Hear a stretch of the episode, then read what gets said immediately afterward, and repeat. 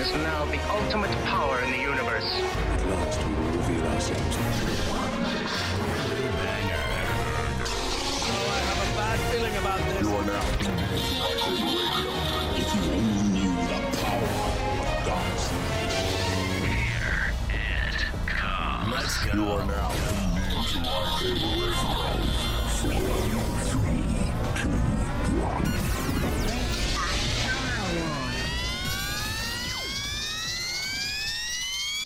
Hello there. Oh, we are here, we are back, and welcome to Lightsaber Radio, your weekly hive of scum and villainy for anything and everything Star Wars. Thank you for joining us this week. What I'd argue our best episode yet today, we are joined by none other than the musician, actor, and C F X artist, Details. Welcome to the show, my man. Welcome to the show. Radio. Yes, let's go. As always, to our regular and new viewers, make sure you smash that subscribe button, hit the notification bell to join our live shows on Wednesdays and Saturdays. And if you like this video, drop us a like because it means the whole galaxy. Hello, everybody. Good morning, good afternoon, and good evening. Morning, everybody. What's going on, Nick? What's going on, Chris? Oh my goodness, what an episode this week. Details, it's amazing to have you with us. Thank you so much for coming on the show. This is this is huge for us. I'm not going to sit here and gush the whole episode, I promise, but thank you. Oh, thank you guys so much for the invite. So welcome. Garrison, do you have a Hearthbreaker for us this morning? Oh, do I? Yeah. Okay. Which one? No, no, no, because I was throwing out a bunch before the show, but I didn't know which one I wanted to do. Just close your eyes and put your finger on the first one you touch. All right, all right, fine for fight. It's fair enough. I'll do the Jar Jar one. Okay. Oh no, not the Jar Jar. Oh, okay. No. Not the Jar Jar one? Yes. No, I'm, yeah, might as well. Charlie wants the Jar Jar one. I'm giving the Jar Jar one. We do. We do. So in the prequels, we didn't get much closure on what happened to Jar Jar. He's a beloved character or a hated character, depending on where you stand. So you're in charge of adding a scene in either Rogue One or the sequels or the originals even. What happened to Jar Jar? I can't go because there's a comic strip where it tells us what happens to him and I don't want to say anything. You can't use the comic well, strip. I, you got to make up your own. Yeah. It would go the same way. It's very dark. Yeah, it's all up here. And then just go back to the corner. Yeah. Immediately we have people in the chat saying Darth Jar Jar. I oh, don't okay. get don't get me started Thank on you, the Darth, Nick. Darth you Jar Jar. You know the comic. Yeah. And it's very yeah. plausible. It's very plausible. Okay, if yeah, it was if me, you were in charge of a scene, and I was in charge of the last scene, I would be Palpatine. Oh, oh, oh, take, oh, oh, God. Oh, that's terrible, You'd Chris. You'd be Palpatine. What, read Chris's comments. I wasn't going to sure say that. That's a little Palpatine bit. Of... right now. Are you sure mm. you want to be Palpatine? Are you are, are you sure this isn't how Snoke was made? Oh. Okay, so I'll be Palpatine, and I would order for every stormtrooper to line up and no. put Jar Jar in front of a firing squad and just just blast him just till he's gone. Like there's nothing even left of him. He just well, disintegrates. So Jar Jar also knows how Sidious became Sidious. Like this is how Jar Jar knows what happened. So I can see where Kyle's coming from here. He's like, Jar Jar put him in power. So Jar Jar knows what's happening. He, Jar Jar watched him do all this stuff. Yeah, I see your logic there. Yo, get rid of him. Destroy him. Destroy him. uh, Nick right. says, scene, we see the clone tanks on Kamino growing thousands of Jar Jars. oh, oh, that would be so bad. Oh, no. Oh, no. Me personally, um, because I... I I love Jar Jar Binks, and I will argue that I love Jar Jar Binks, and nobody's allowed to take that away from me. I would take, like, so you know in the end of Endgame when Thanos, like, retires and goes and, like, chills on his little farmhouse? I want Jar Jar to have a nice, comfortable, peaceful retirement where he can just, yeah, he's to settle down and become a farmer. There we go. That's it. Uh, really? Yeah. That's your answer? Oh, farmer, of course. Yeah. And no, he just grows a lot of weed and just gets high all the time. Yeah. um, in the comic, it's dark, so I, I think I'm going to give him some light on this one. Uh, I think he becomes a street performer like he does in the comics. I think mm. I liked that storyline. I liked that he no was way. kicked out of the Senate. Yeah. yeah. So I'll explain that after the fact, okay? He becomes a street performer, but he becomes a famous street performer instead of a very dwindling, picked on to the point where he offs himself in the comic because he is so oh, hated by everybody. Geez. Oh. I want to shed some light. He becomes a very popular, very loved street performer Aww. and travels through the galaxy being that well known. Pretty harsh, man. Yeah, it was very dark. That's what it I was, was about it to was say. A, it was a very dark comic, and it really hurt my heart to see Wait, that man. because That's you got to think he took all Jar Jar. that. Yeah, well, you got to think he took all that blame from the Senate. He's the one that put Palpatine in power immediately. He's the one that literally led everything to where it was, and then he now is thinking, if I wouldn't have put Palpatine in power, none of this would happen. None of my Jedi friends would be gone. Padme wouldn't be gone. I would still be in the Senate. Like, it gets really dark, but and it really. That. Every move that was being made in the prequels, when you're hearing about political agenda and, and someone doing this and someone doing that, and they're they're dealing with this blockade and that blockade, that is the senator doing all of that from the start. So his whole story has been about manipulation. And those that are closest to the core of who he wants to bring down. And if Anakin, you know, he's he's, he's got his friend and he's got big floppy ears and, and things like that, then, then then so be it. Let's go that route. But any person that he can manipulate, you know, that's the part. That's the part that's most important about um, Palpatine and Senator. Is that um, yeah? Even then, you know, it's like looking at real life right now. You know, it's like. This stuff looks familiar, right? but, but, but, that, but that's the deal. That's that's the deal with it all. Um, it's very unfortunate that someone um, uh, like Jar Jar's character um, that is loved and hated is the one that um, bears the brunt. You know? It's, it's tragic. Darth Vader story is tragic. that, that, Ain't comics comic, made for children though, and they're putting no, suicide in, in comics, no, you know? What, comic, what's wrong with this picture? That comic series, that comic series was not.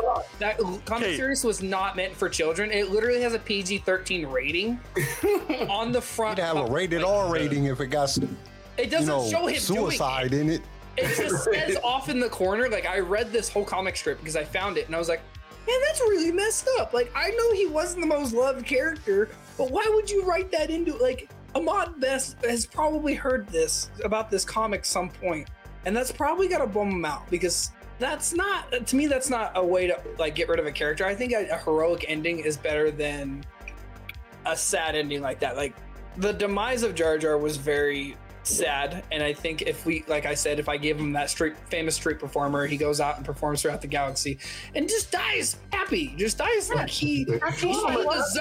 Like he deserves. He doesn't deserve to have that comic strip, and that comic strip was very dark. Yeah, it sounds like it was That's really super dark. dark. Just that comic strip, I might be, I might like Jar Jar now. Like, he doesn't deserve that. It's, This uh, Visa thirteen reasons in our in our time, isn't it? Of of how of like when that story was written and when that comic came out, and um, based upon um, a certain type of feeling for a certain type of character. You know what I mean? And we and we've moved on from there now. You know, but it's kind of like a footnote in in history, in Star Wars history, as to as that love and hate. You know. Yeah. I don't know. Um, are you done? Yeah, yeah I'm done. I can't keep yeah. talking about it. It's just, it just it bums me out because I don't like Jar Jar as a character, because it, I do it purposely because my girlfriend really likes Jar Jar. I I think he's funny. He's my mom's favorite. He's mine, or not mine, but my girlfriend's favorite. I purposely do it to mess with them and to mess with Charlie. Oh no. I think I think if he would have had more like more storyline to him, I think he would have been good. Like, the Clone Wars really expanded on who Jar Jar really was and like what his character was like, and yeah. I loved him in Clone Wars. But yeah, yeah I'm done. I'm gonna I'm gonna stop. I just love really baby. I just love voting him. I just love voting him. He's so exciting, like Misa no Hava Booba. It's just so good.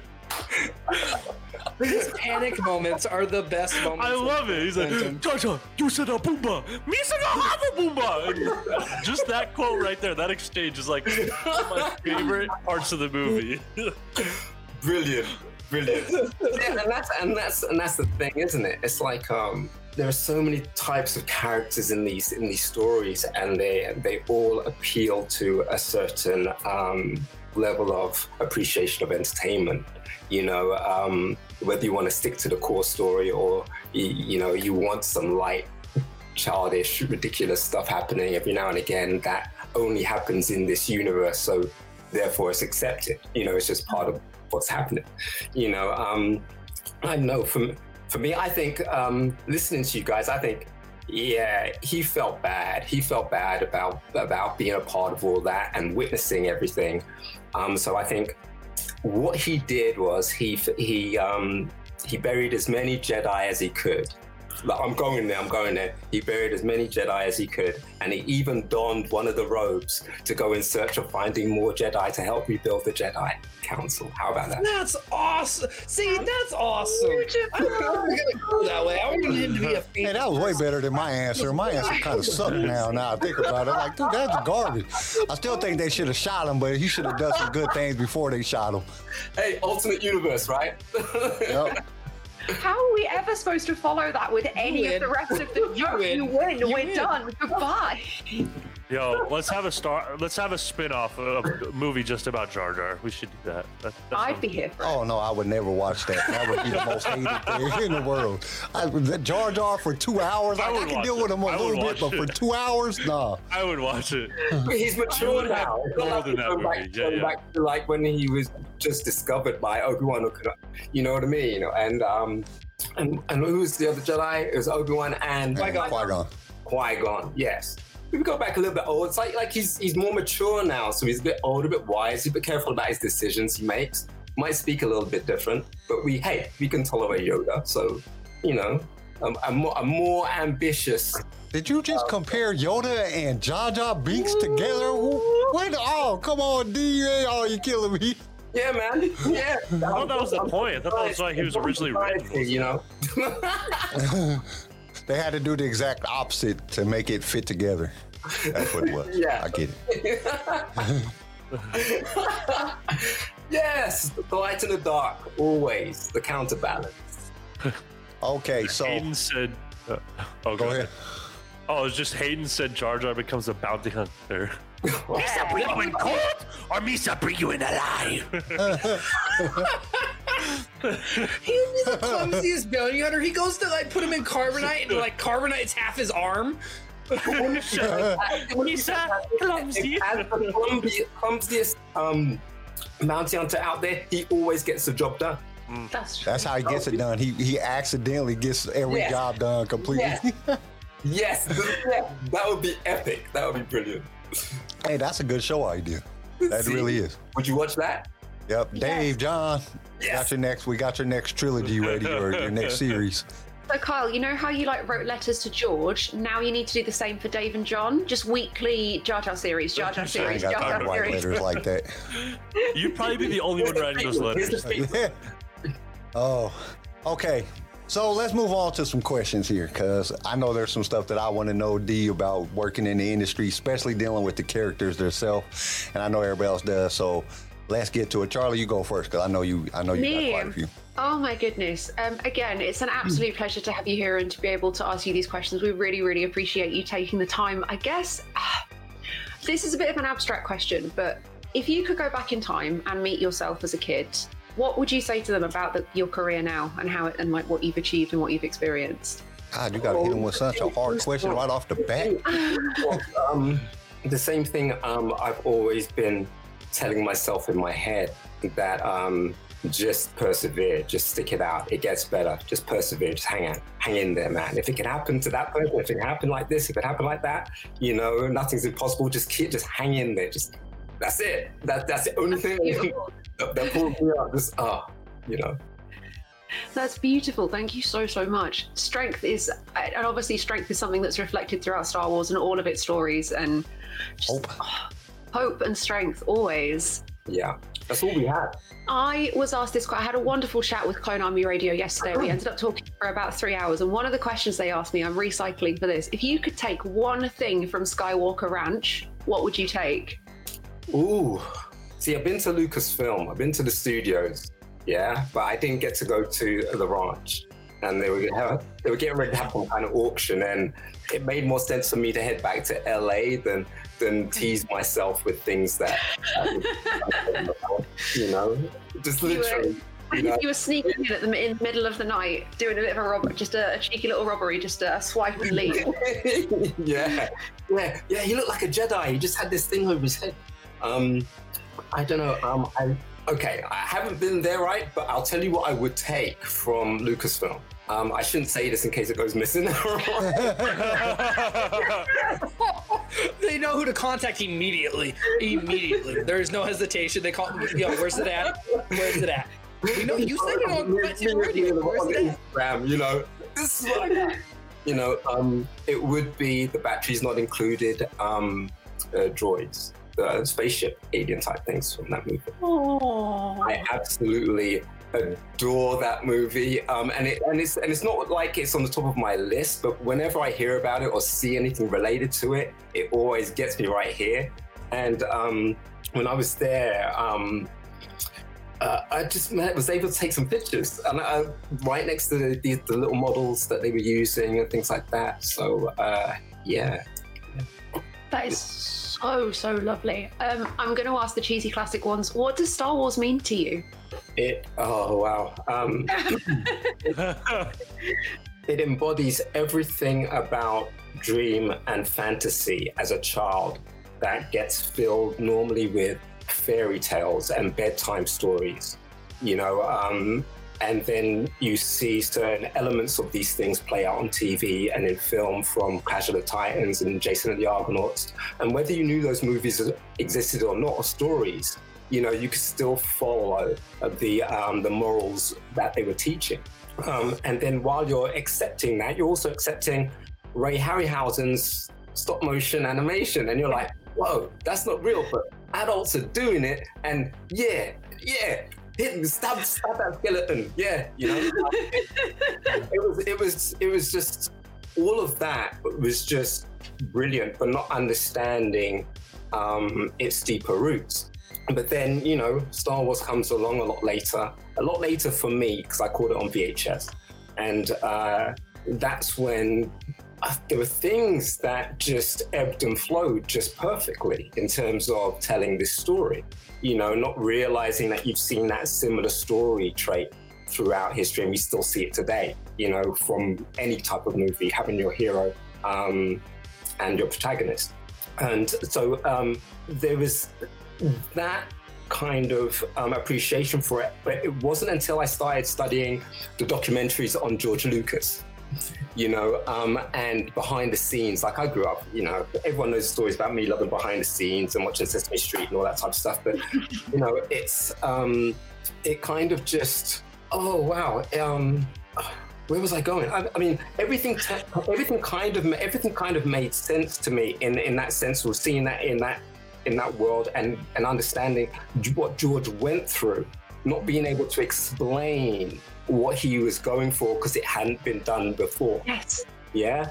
And um, everybody, well, ninety-five percent other than his close friends or whatever, were like saying, don't do it. No, no, no.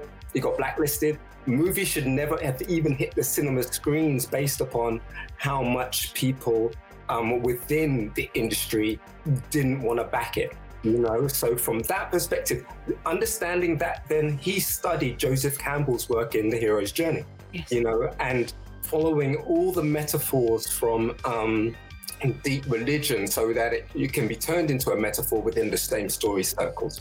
Um, the protagonist's um, journey, whether he's um, a reluctant hero or um, a hero that's going to need a fellowship, you know, a crew, a posse, you know, it, and and and some old wise hippie dude that, you know, that's smoking way too much spice, you know, it, it's it's all of those things, right? Um, and having that as a staple to say, well, look, this is the pinnacle of fairy tale telling, you know. Um, I mean, I appreciate Harry Potter a great deal. I really do. I really do. I love Harry Potter, but we're talking Star Wars here, right?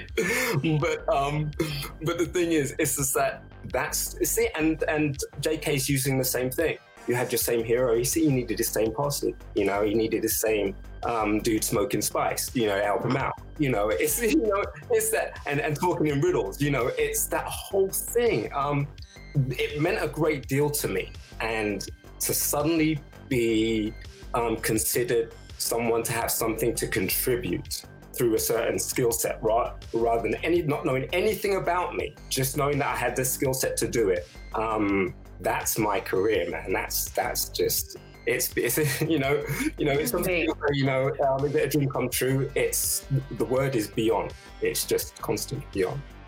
We lost C J. We did. Uh, he, He'll be back. He has a he has a small child in the house.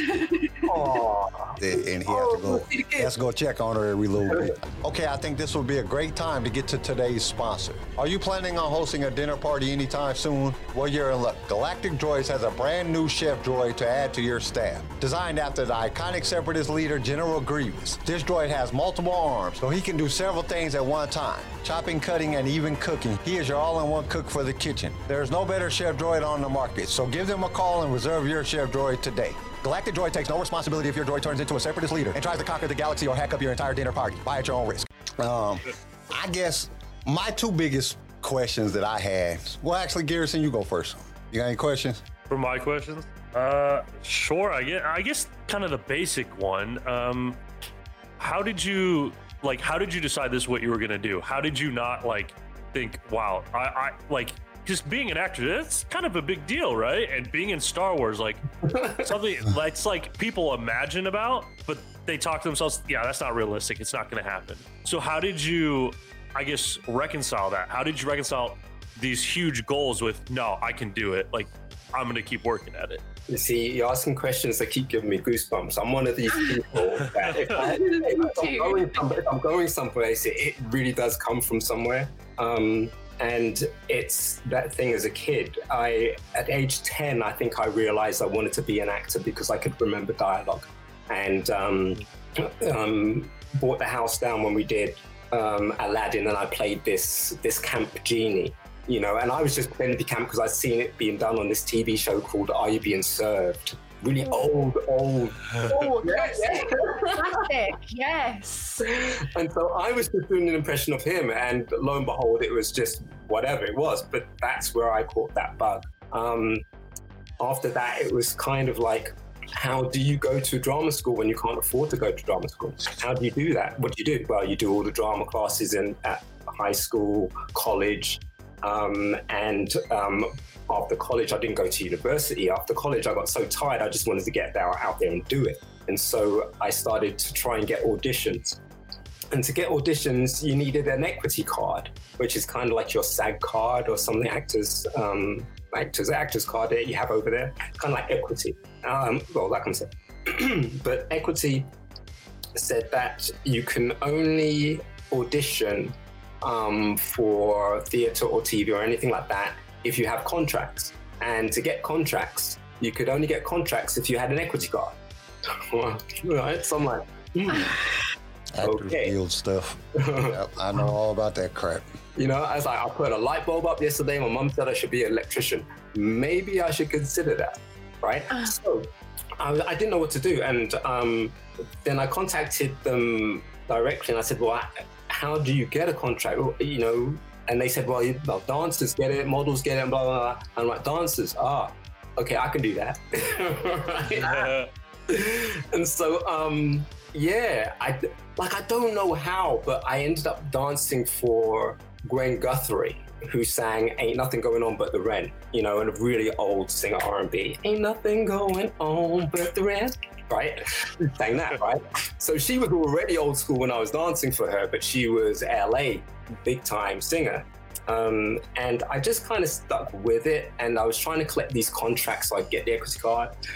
And then, uh, yeah, I ran into one or two people that was putting the band together, some friends of mine, and I ended up doing some music for a little bit. And then um, after the music, then I decided to get myself an agent, you know, and because I'd done all that T V work before, and I've been I've been in a band, and we've done T V shows, done concerts and things like that. Um, I ended up doing a panto, and pantos are like Christmas shows where, you know, it's children, it's family entertainment, it's ridiculous. You have Aladdin played by a, a, a girl, and um, her mother played by the, the funniest guy in the house. He'd have rosy cheeks, and it's all pie scoring and all that type of stuff. And in the middle of that, it's like a tiny little, tiny little story.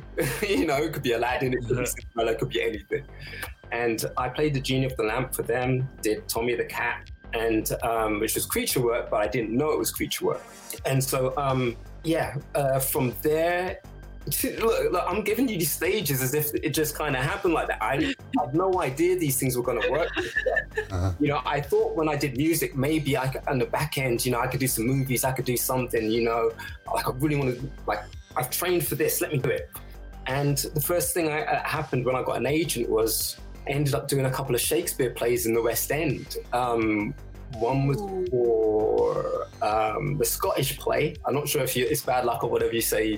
The I name consider it. it bad luck, so thank you. Oh, wow. Oh, see? Woo. So, um, so there's that one. And Denzel's in that currently. Um, and uh, Romeo and Juliet, where I played Paris. And I'd, I'd only seen, I know, right? I'd only seen um, Baz Luhrmann's version of it. And oh. when I'd seen that, that's when I realized I understood the dialogue, and I understood the poetry of the dialogue. Um, and yeah, I did that. Next thing you know, because I'd been a cat in this panto, um, someone suggested I see Neil. Neil wanted to see me, and Neil Scanlon at Pinewood Studios, a studio that I never thought I'd get to see, or always hoped I'd get to visit at some point, in a working capacity, of course. And um, as an actor, not a janitor. And um, so, just have to clarify, right? So, so it's just, it just happened from, and it just went that way. And the fact that I went through all of that training, from whether it was movement, physical movement, dancing, all of these things tied into my physical training at, at college. And It, movement always had to come from somewhere, whether it was in dance, whether you were on the stage performing. An emotion has to come from somewhere. A gesture has to come from somewhere. All of these things come from the scene that you're in and the emotional state your character is in. And um, being in a costume and loving Sesame Street and loving Jim Henson's work or whatever, you put me in that stuff, I I feel like I know what to do. And luckily, that sat well with a bunch of other C F X performers who were going through that same process of, yeah, I got this, you know? Um, mm.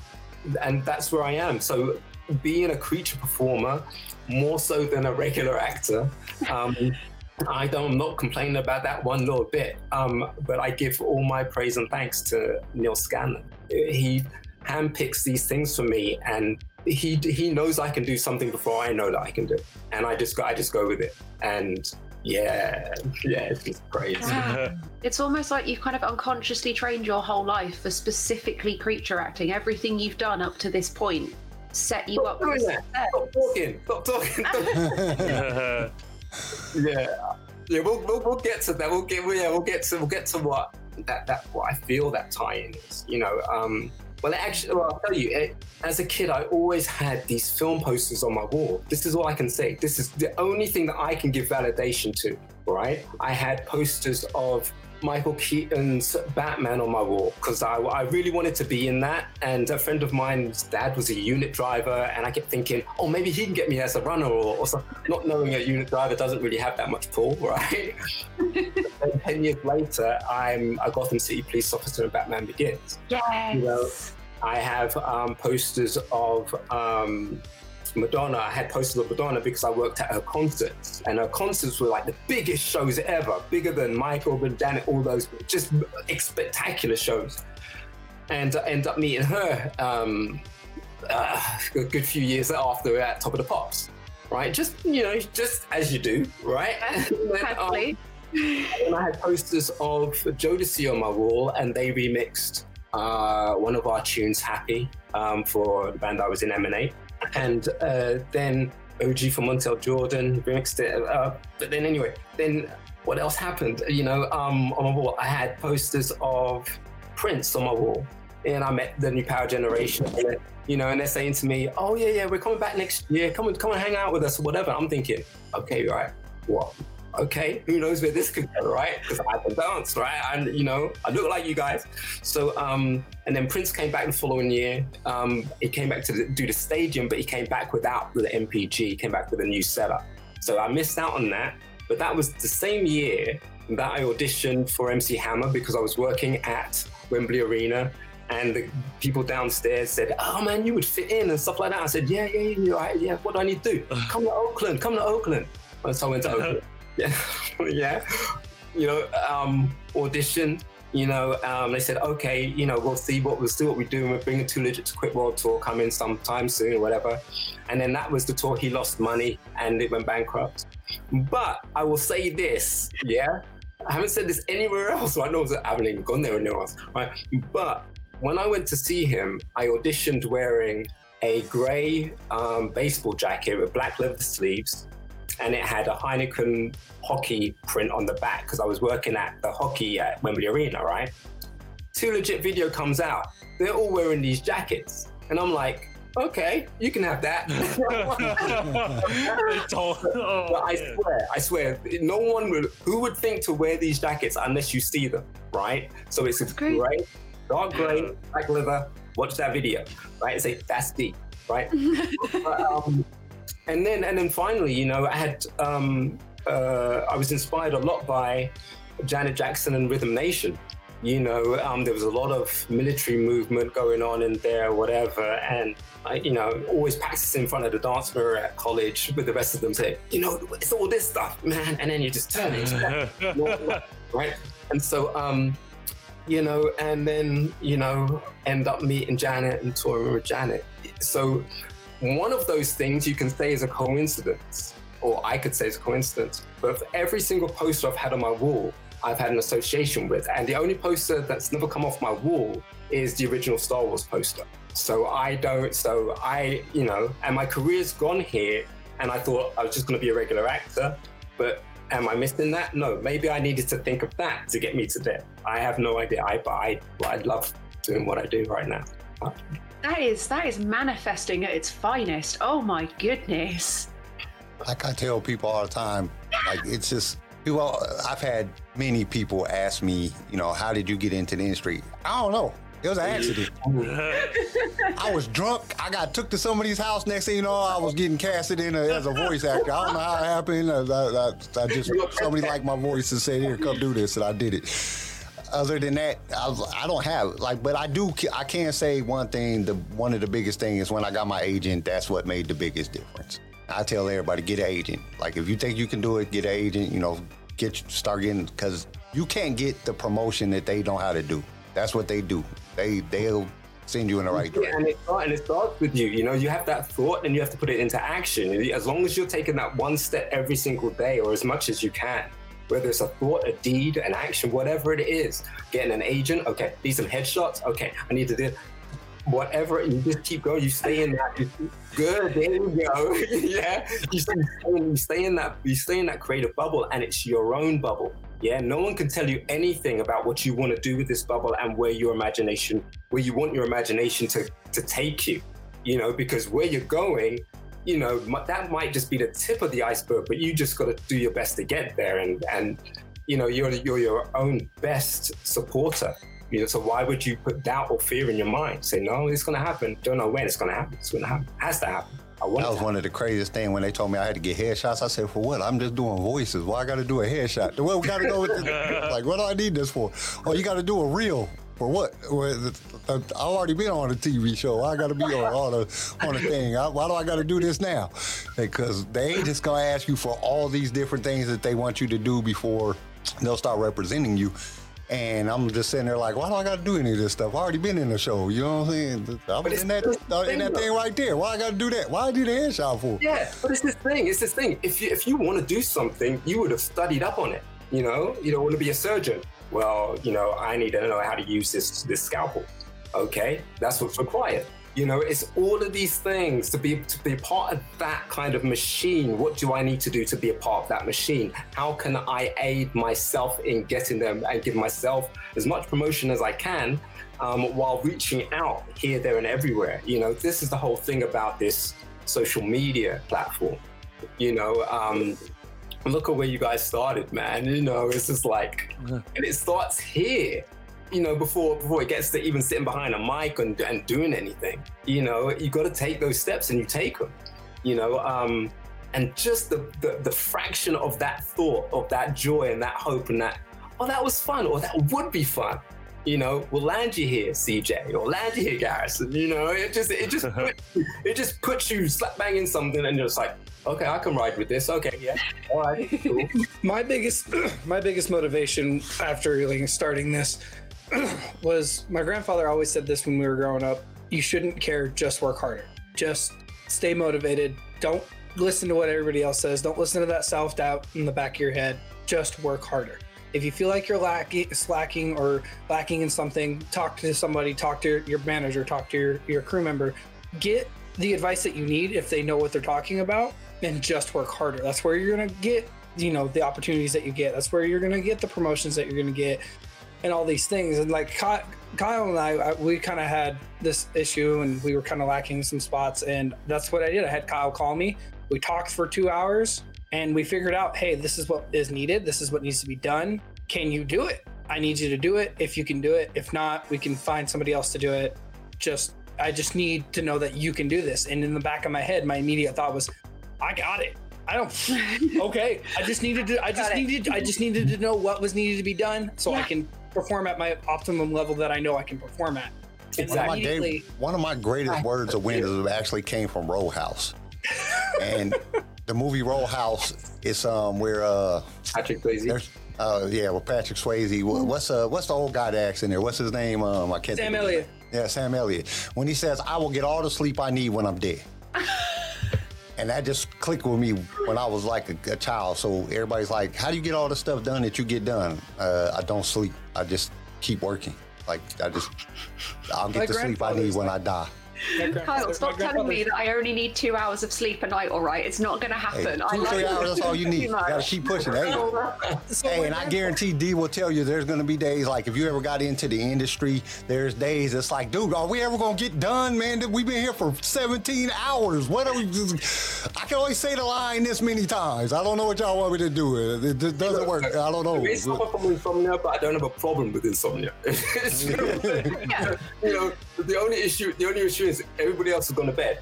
So, um, okay, well, I can play Destiny. I know Destiny. I can play that. Right? So, you know what I mean? So, so it's just kind of like, it, it is, you, you dig deep when you need to. You know, am I worried about sleep if I'm, if I'm working a studio day? No, no. You know, but the thing is also, um, because my adrenaline is so high when I work, when I, when I get back, you know, it's it's eat, shower, bed, you know, and, and it's just like the fact that I'm only, I'm gonna only be having maybe four hours sleep or whatever isn't an issue, but I've gone to bed at a reasonable time. You know?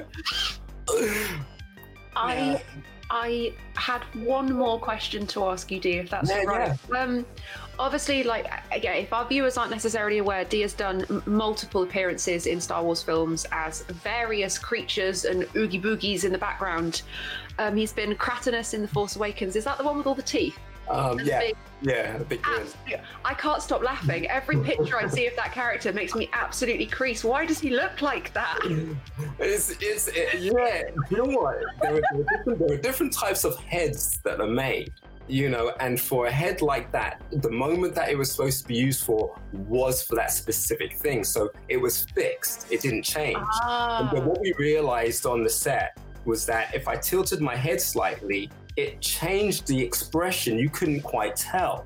And so what I could do was I could I could set the whole um, process up by by chuckling like that, you know, while while um, Tom is, Tommy plays Prashi, is is um, setting up the gag, you know, and then I would launch into, because the mouth's already open, I could go here and I can I can I can do all of that stuff, you know. Um, but yes, it was it was very infectious on the set, you know, and we kept it going, we kept it going in between the takes because I needed to know my my range. Um, Tom needs, I needed to work out how I was going to feed off Tom to re- to release that. Um, we were playing the little the little game, um, and um, yeah, everybody kind of came came by and, and had, had a look and a laugh, and, and J J brought that hit. J J brought that hit. D J, you got anything? I wasn't. That wasn't actually my oh. question. I'm so oh. sorry. I got completely distracted. Um, yeah, Dee's played multiple roles in Star Wars. You do a lot of practical and like physical effects. How do you feel about things like the volume? Like these kind of advancements in C G I and deepfake, does that does that hinder your future career? Does that improve what you're able to do with the spaces? Does it make it easier for you, harder? Um, it depends how um, those who have it want to use it. Uh-huh. You know, I mean, if you, it, it's been around since, you know, since the prequels to a certain level. So, you know, if you think of it as an actor, you say, those are a lot of stormtroopers out there. Clone troopers, sorry. There are a lot of clone troopers. That's a lot of work that, that they didn't have to pay for. That's true. You know, and, and that's it. Um, that's the only costume I got, right? So, you know, it's one of those things. But um, it's I don't. It, it's all the, it all depends on how it wants to be, how they want to use it, you know. Um, but nothing beats working off of someone who is actually there. Yes. You know, um, it's tough when they're not. But you get stand-ins, you get things, and you get the previews to look at, and you get all these types of aids just to print it in there so that you you know what you're doing. Um, and um, but more importantly for any actor, it's like when I did when I did the Scottish play, the play the, the stage was just black, and it had a little a little rostra block on, on, in the centre round, and, and another one at the back, and it had all this sprayed cobwebs, and making it all look quite gothic and, and, and surreal, and all this smoke in there and stuff. Um, and that's fine, you know. That's that was the set for every for, for the whole entire piece. So when you went to one scene where it's all there, this is where you place them. You you uh, work with green screen, blue screen. You know, and you're having to imagine this fantasy world and things like that. You know, it's it's a strain, you know, um, especially if you haven't got window frames or everything else painted in green, so you've got some, some reference to gauge. It can be difficult. Now you've got the volume, you know, um, makes it less difficult, you know, as a, as a space to work in. Um, I imagine, I haven't been that close to one, right? Um, the closest I got was probably on Solo on Dryden Voss's barge. Um, oh wow, they were using it back then, goodness me. A, a version of it, which was, wow. I think it was just the projection. It was either a projection or, yeah, it had to be a projection around the screen, but it was just a live projection of the mountains and birds and all that type of stuff going. But you see the journey of where they're going. Because if they're doing that, the volume must already be in development. Mm-hmm.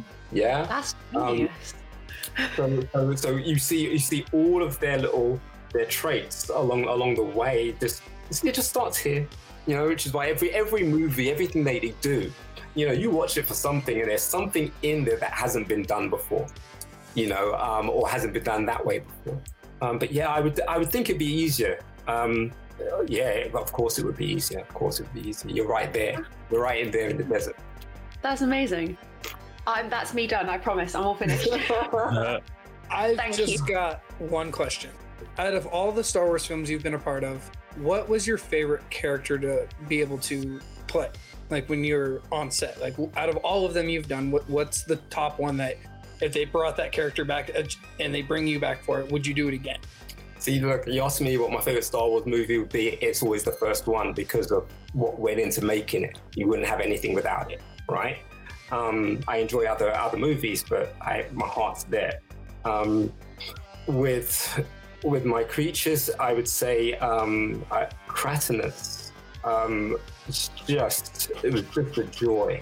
It was just the joy to embody, you know. Um, and he and he's you know just a little seemingly nothing character, you know. Um, Prashi, Kratanus and Prashi. They're not there when they were looking up at these planets blowing up and all this type of stuff, you know. Um, so maybe they got out of Maz's castle, you know. I'm just saying, I'm just saying, you know. But um, that's special. But then Kwai Tolsai has been a very poor, surprising little landmine, you know, um, where to get the role itself, well, to be given the role itself by Neil, not knowing that I already knew about the Pikes.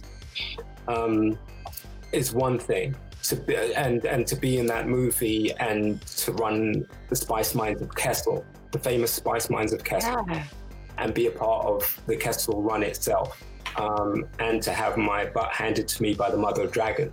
You know, oh. there is there is there is, there is there is so much there, right? But then after that period, with the fluctuating um, I don't know, love and hate for um, the saga movies. You know, you're never quite sure what's going to remain canon, what's or what's going to be faded away and then changed later and, and things like that. And what the Book of Boba did in episode two was immense for me as a performer and someone who actually loves Star Wars to bits, to see the character species that I play validated and then some, you know, because it's uh, massively, and, and, and you see this hierarchy, but to never know where a character like that stands in, and and it's not even so much whether the sagas are liked or not, it's whether people um, appreciated Solo or not, you know, enough to appreciate these characters. Um, that was a big grey area for me, so it was kind of okay, but then when Book of Boba dropped it, it was just my heart on the floor. It was just like, whoa. It, it, because also I'm thinking about the dresses, I'm thinking about the designers, I'm thinking about all these people, I'm thinking about the days of people putting me in that suit. You know, the directors that directed me in that suit. You know, it's, um, yeah, that's, yeah, it's a, it's a, it's a special place um, where Quay sits. It's very spicy, I'd say.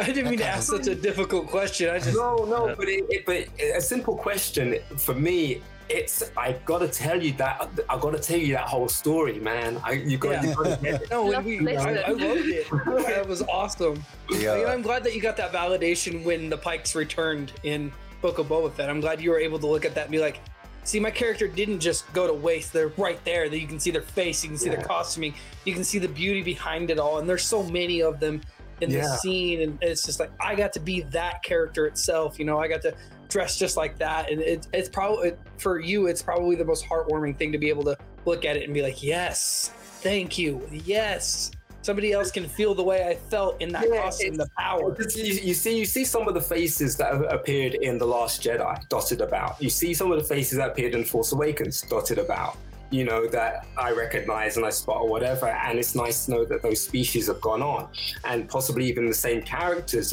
are, are, are perceived to be those same same same creatures.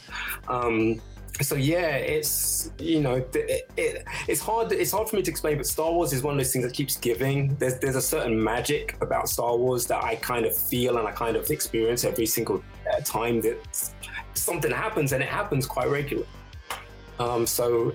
In many tiny little ways, but it's yeah, it's very appreciative.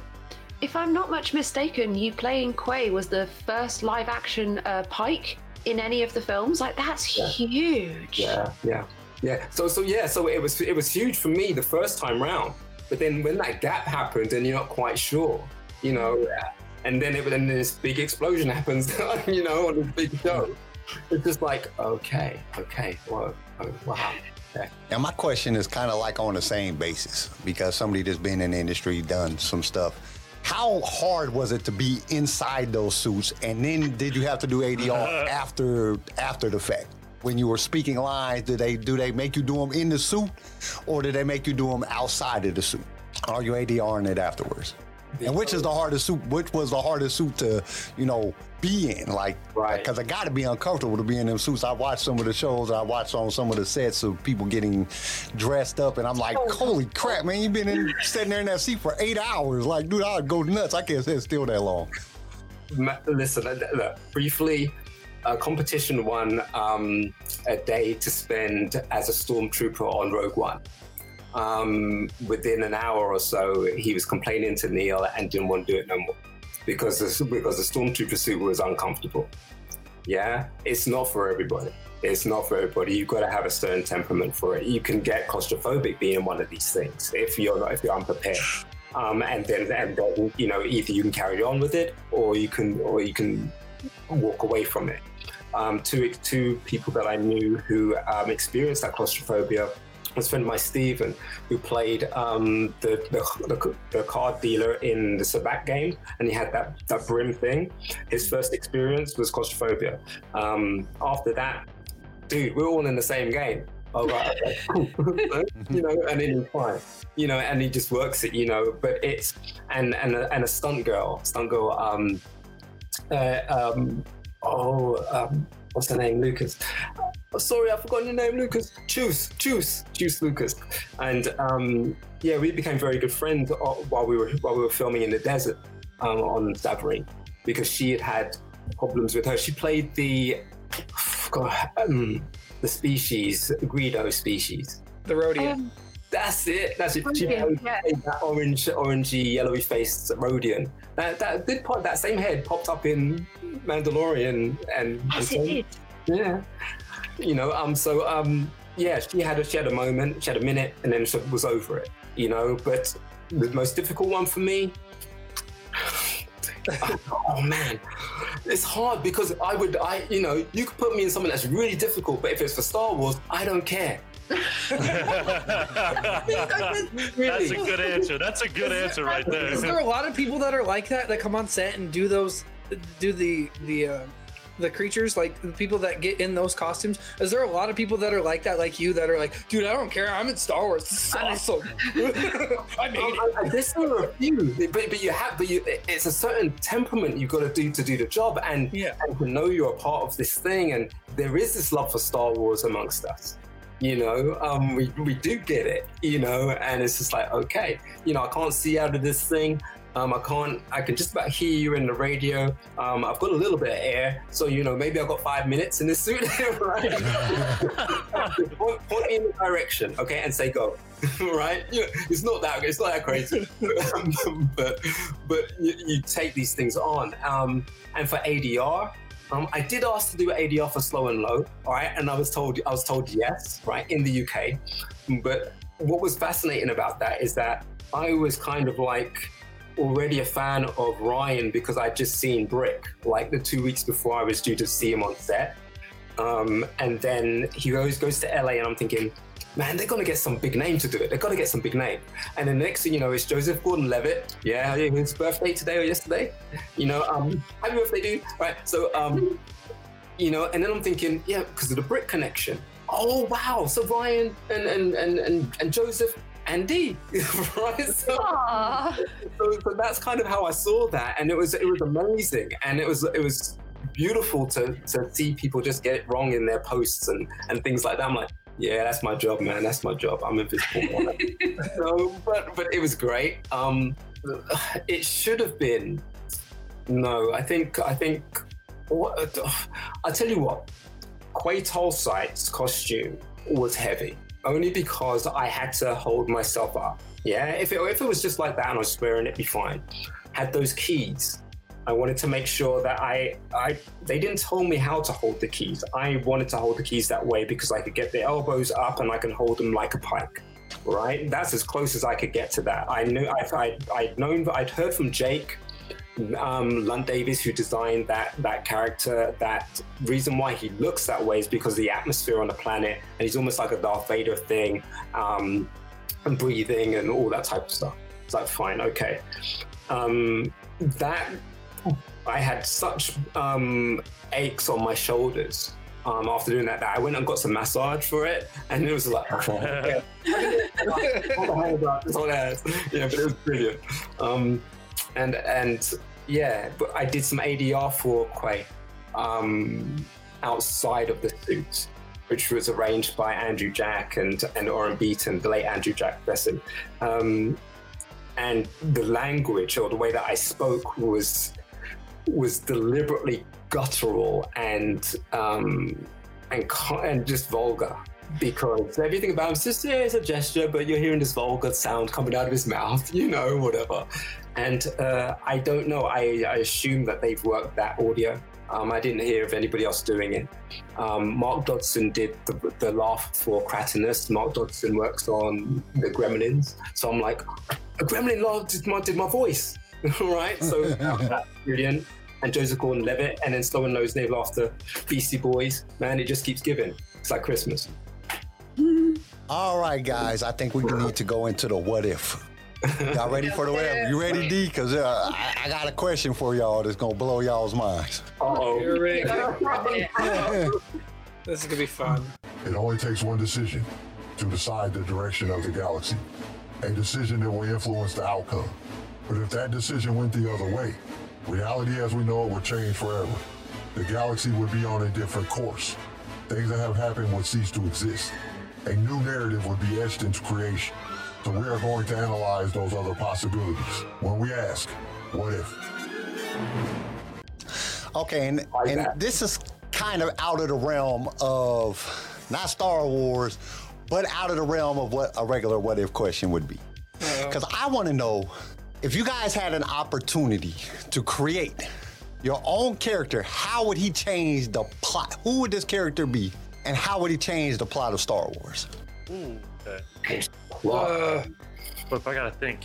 Charlie's like ready to rock. Go Charlie's like she's ready. I was so ready. So, I, I've been into Star Wars since I was a very small child, and obviously it fed my imagination like nothing else has. Like I, I love Lord of the Rings. I love Star. I love everything. But Star Wars was the thing that fed my brain the most. And I was also really into dragons at the time. Um, so that's partly where this comes from. You think crate dragons are big. I want to see like a colossal space dragon that like eats planets, snacks on star destroyers. I want it to be this giant like force sentient creature that's bleached white because of the darkness of space, and it's blind and has tiny eyes, but it's humongous and this massive mouth. And Luke Skywalker's like the only one who can control it because he's the greatest Jedi that ever lived. And Luke has to go on a little mission, and that's how they defeat the Empire, with a giant planet-eating dragon. That's dope. Thank you. Thank you. Yeah, that changes the plot a whole lot. That, what wow. if yeah, the multiverse? Yeah. Luke, go get the dragon. Luke, go get the dragon. Yeah, Luke will get Ray. Ray turns up and is like, "Here's your lightsaber. Can you go get that dragon?" Thank you, thank you, everybody, thank you. Actually, D gave me my idea because when he brought up Sesame Street, I want to see a Darth Big Bird just no. running around the galaxy cutting up fur people. That would be so dope. Like a big yellow bird just with red eyes with a lightsaber just chopping people up. That would be so crazy. And he, and he conquers Palpatine and just takes over the entire empire. Man, this is hard to think about. And I want to see the actor that well, D. You can play that part. If they ever come out with a with a Darth Big Bird, you can play that part. I'm I'm, I'm gonna put in a request. I'm fan questing. D plays Darth Big Bird. Jeez.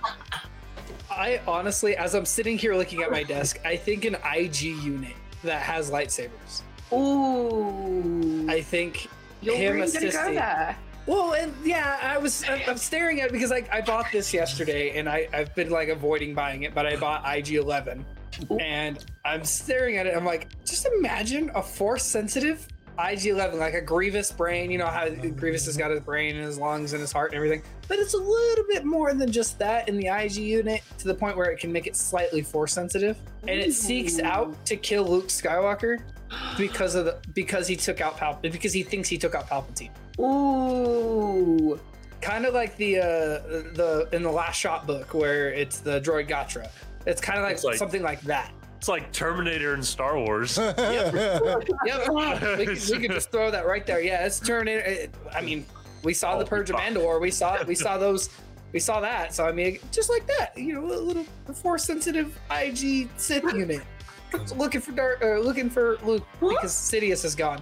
What, what with you guys and Sith? Like the two of you specifically, C J and Kyle, like, damn. I, I was looking at it and I'm like, well, every time you see an I G unit, you think of a like a bounty hunter or something that's not afraid to do the job and get dirty and to kill.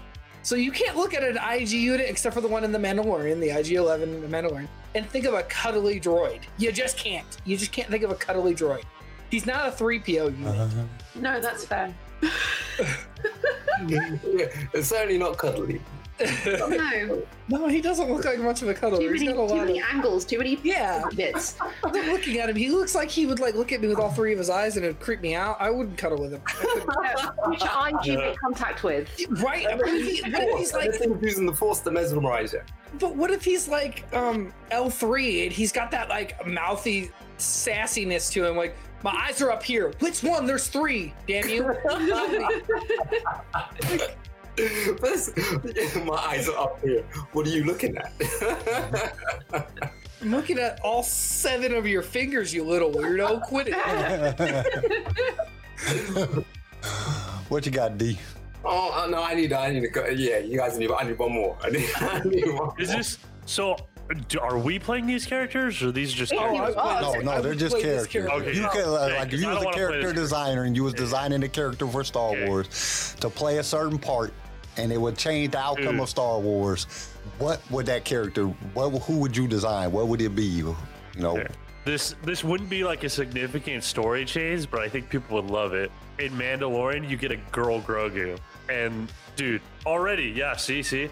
people would think it was so adorable. Like, just, you would get by like three episodes on just the cuteness alone and just like their interaction. You wouldn't even need a story. Like, you just have that little, you don't even need like just three episodes of just them like hanging out. Take my money, take it. Exactly. Right? And then like the merchandise sales would go crazy. Like, dude, and it would be adorable. Let's be honest. How did we go from Space Dragon to Girl Grogu? Um, I don't know, dude, but... What a pipeline. That was great. Just like, just imagine them like holding hands. Oh.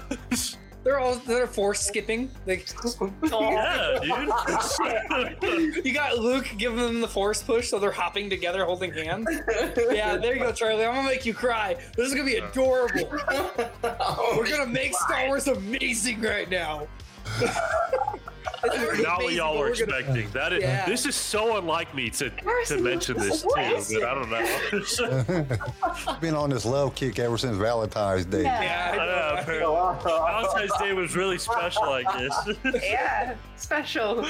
Yeah, you're talking about having a female little Grogu. Yeah, you, that love kick. Are you having baby fever? Is that what's going on here? You want a little girl, Garrison? No, I'm okay. Now. Oh wow. Okay. Okay. I'm gonna tell you, this is a fun one. This one could beat me. This one could beat me. Okay, so it could change the entire outcome of Star Wars.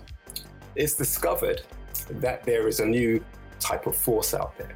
This force actually resides within a little tribe of little people. Yeah. How little? I don't know. Yeah. No one's ever really seen them, but they've heard about them. Right? And what it is, is that wherever they go, they actually repel the Jedi, they repel the Sith. But what they do do, I said do do, right?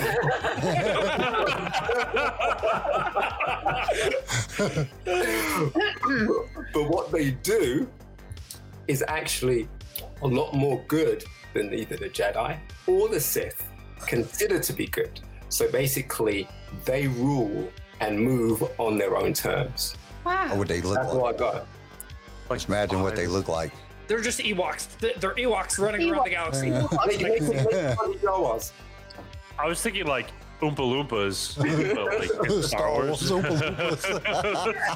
I, the- I, I theorize that Jawas are, because we know that Ewoks are a subspecies of Wookiee somewhere down the evolutionary chain. I theorize that Jawas are then a subspecies of Ewok, and it, it just, but nobody's figured that out yet. They're just these weird little desert creatures who run around, and they're a little bit furry, so maybe, but like, I, I think that Lobo is the prime example for telling us that they are hairy. So she, that woman is wild. If she met, awesome. if she met any of these characters. So, smash, smash, smash, smash. sorry, sorry, sorry. sorry. But th- that'd be such a cool like plot twist and like another plot to explore and kind of delve into. D, let's combine the the the new force-sensitive, minuscule little people are the only ones who can control the giant space dragon. Ah. Now, now again. That's why it's never seen. That's why yeah, it's that's never right. seen. Yes. That would make so much sense. Holy crap, there's a book in the making. Disney, come on, come through. Oh, jeez. Oh, okay, now you're blowing my mind. It's, it's like, it's not, what does that mean? What does that mean for the Jedi? The Jedi can't negotiate with them. The Jedi can't um, use the Force against them. Um, the Sith can't impose any threats against them. Um, and they do what they will. Um, and they were like porg size, so like normal people don't even notice that they're around. That would be baby dragons. Porgs, though. I love porgs. That would be adorable.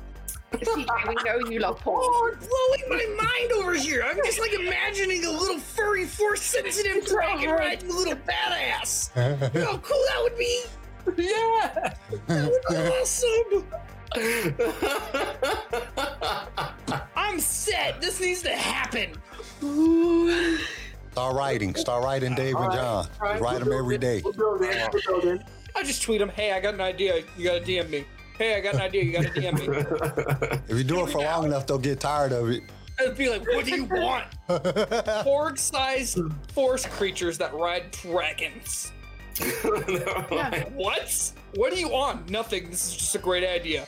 Just, just hear me out. Like everything we announce on this podcast, I guarantee you in six months a new Star Wars book will come out about a space dragon and tiny force-sensitive people, and we'll all sit here and go... So... Are we going to try to say something about this, or are we going to let this yeah. Oh. Uh, What about you, Kyle? I said mine. Yeah, he said I said it. I want a Darth oh, Big Bird. Oh, that's right, that's right, that's right, that's right, that's right. I want a, I want Darth Big Bird. Whoa. Darth Big what Bird. About oh, what about Anakin's father? You could write that into a story. That would be, I mean, I hope they don't do it. Darth Big Bird. That could be a whole thing. It was Plagueis, we all know this. We don't know this, that's speculation. There was like an actual father. Yeah, it was Darth Big Bird. You don't want to tell anybody that's your daddy. He forced it into existence because he was of, of, of non-human species. And Anakin's mom, Anakin's mom would be like, yeah, uh, he he doesn't have a father. It's the family secret. I want some child support. I need some galactic credits because I'm broke. Yeah. Yeah, take him, take him, take him. uh, We're going to get kicked off of YouTube for some of our stuff. Yeah, um, uh. Oh my goodness. Have have we got some news and rumors to get to? Because I've got like a whole list this week, guys. I you got a whole list. The only thing I knew happened was one thing. Oh, what? Yeah, that was where, is your, where is your journalism, Carl? Where is the... Uh, I'm looking at it right now. The only thing that happened was uh, we had a birthday. We had That's a birthday. It. Oh, dude, what? Yeah, not us. We didn't have a birthday. My birthday until like August. Okay, okay. I'm a summer baby. Like, we're not there yet. All right, let's let, let's segue over to news and rumors right quick. The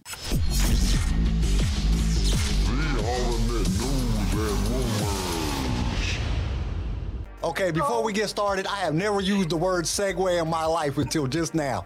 That I just realized that. Damn, Charlie, you got me saying segue. Ain't that like a machine that you ride around on, like a little cart? Yeah. Paul Blart. Yeah. Oh yeah, that is. A... Yeah, that's a segue. C J, please, before you explode out of your chair. So Hasbro dropped some more figures, and I am overly excited about this. The pre-order happened two days ago. They're dropped, so you can get um, one of the Mandalorian from. Obviously, the Mandalorian, who was part of Bo-Katan. I can't remember his name. It's right here. Axe Wolves. You can get his character in the minifigure. You can get Bo-Katan in the minifigure. And Bill Burr's character. I love Bill Burr. You can... You, yes. You can get Did Mayfield. He have, what, what was his name in the Mandalorian? I can't even remember Mayfield. his name. Is Mayfield. Huh? Is Mayfield. Mayfield. Miggs, Miggs Mayfield. And you can I just get called him, him Bill Burr the, the whole time. Look at Bill yeah. Burr. I was like, look at Bill Burr. Like, when I showed Tori that episode, she's like, is that Bill Burr? I'm like, yeah, it's Bill Burr. He's in Star Wars now. This is awesome. But uh, yeah, you can get you can get his character in the Sand Trooper armor that he rides in the armor truck. Um, there's those three figures. Um, they dropped a Easter Grogu where he's wearing a little Easter colored, it's really very vibrant. Grogu it's very and vibrant. Bonnet, let's go. Yeah, it's very, very vibrant. It's a lot of colors. Um, we all know that they dropped the comic book series Black Chrysanthemum figure, and don't. it don't. I was looking at that. Him and Chewbacca look exactly the same. Yeah. They just painted it, them different it, colors. And they opened his mouth, and they just opened his mouth. Um, You can pre-order that now. That's yeah. that's a new pre-order that I'm never going to purchase, which really bums me out. Um, they dropped Cad Bane finally. It's Target exclusive. It's from the Bad Batch. It's not from the Book of Boba Fett. And they gave us a new Lego set. It is the Naboo N one Starfighter from okay. the Book of Boba Fett. And you get Grogu, you get uh, Boba Fett before he gets his armor back, so he's in his tunic. You get Grogu, and then you get B D one. Oh, and Pelimoto. You get Pelimoto. Oh, okay, no, Lego I do need it. In Lego form. It's really neat. And cool. they dropped... Hold on, let me get to it. Hey, D got a Lego, and he got an action figure. Yeah, I was going to say, D, do you have any action figures of uh-huh. your characters? Nice. Yeah. Not not to, not to hand, because... That's okay. um, normally I do. Normally I just reach over here like this. Um, but yes, there's a there's a Quaitol side figure. Um, very rare to get, so I'm I'm thrilled about that. you know. Wow. So I'm gonna go on eBay, and it's gonna be like almost a grand. Cool. Uh, yeah. Billy Noder. I do I do like that. Um, and yes, the Lego, um, which is part of the Millennium Falcon solo Lego. Oh wow! Sweet. Yeah, and then yeah, I'm a Lego in a in a Lego Star Wars game um, on PlayStation. You're the game? What? Yes. That's, That's amazing. The new Skywalker saga? There's almost eight hundred characters, so I'm glad that you were a part of that eight hundred. yeah, so, yeah. Because that, you know, yeah, hold on. You know how difficult that had to be to sit there and pick eight hundred characters? Because there's more than eight hundred characters. We all know this. Uh, you know how hard it had to have been to be like, okay, we want that one and that one and that one.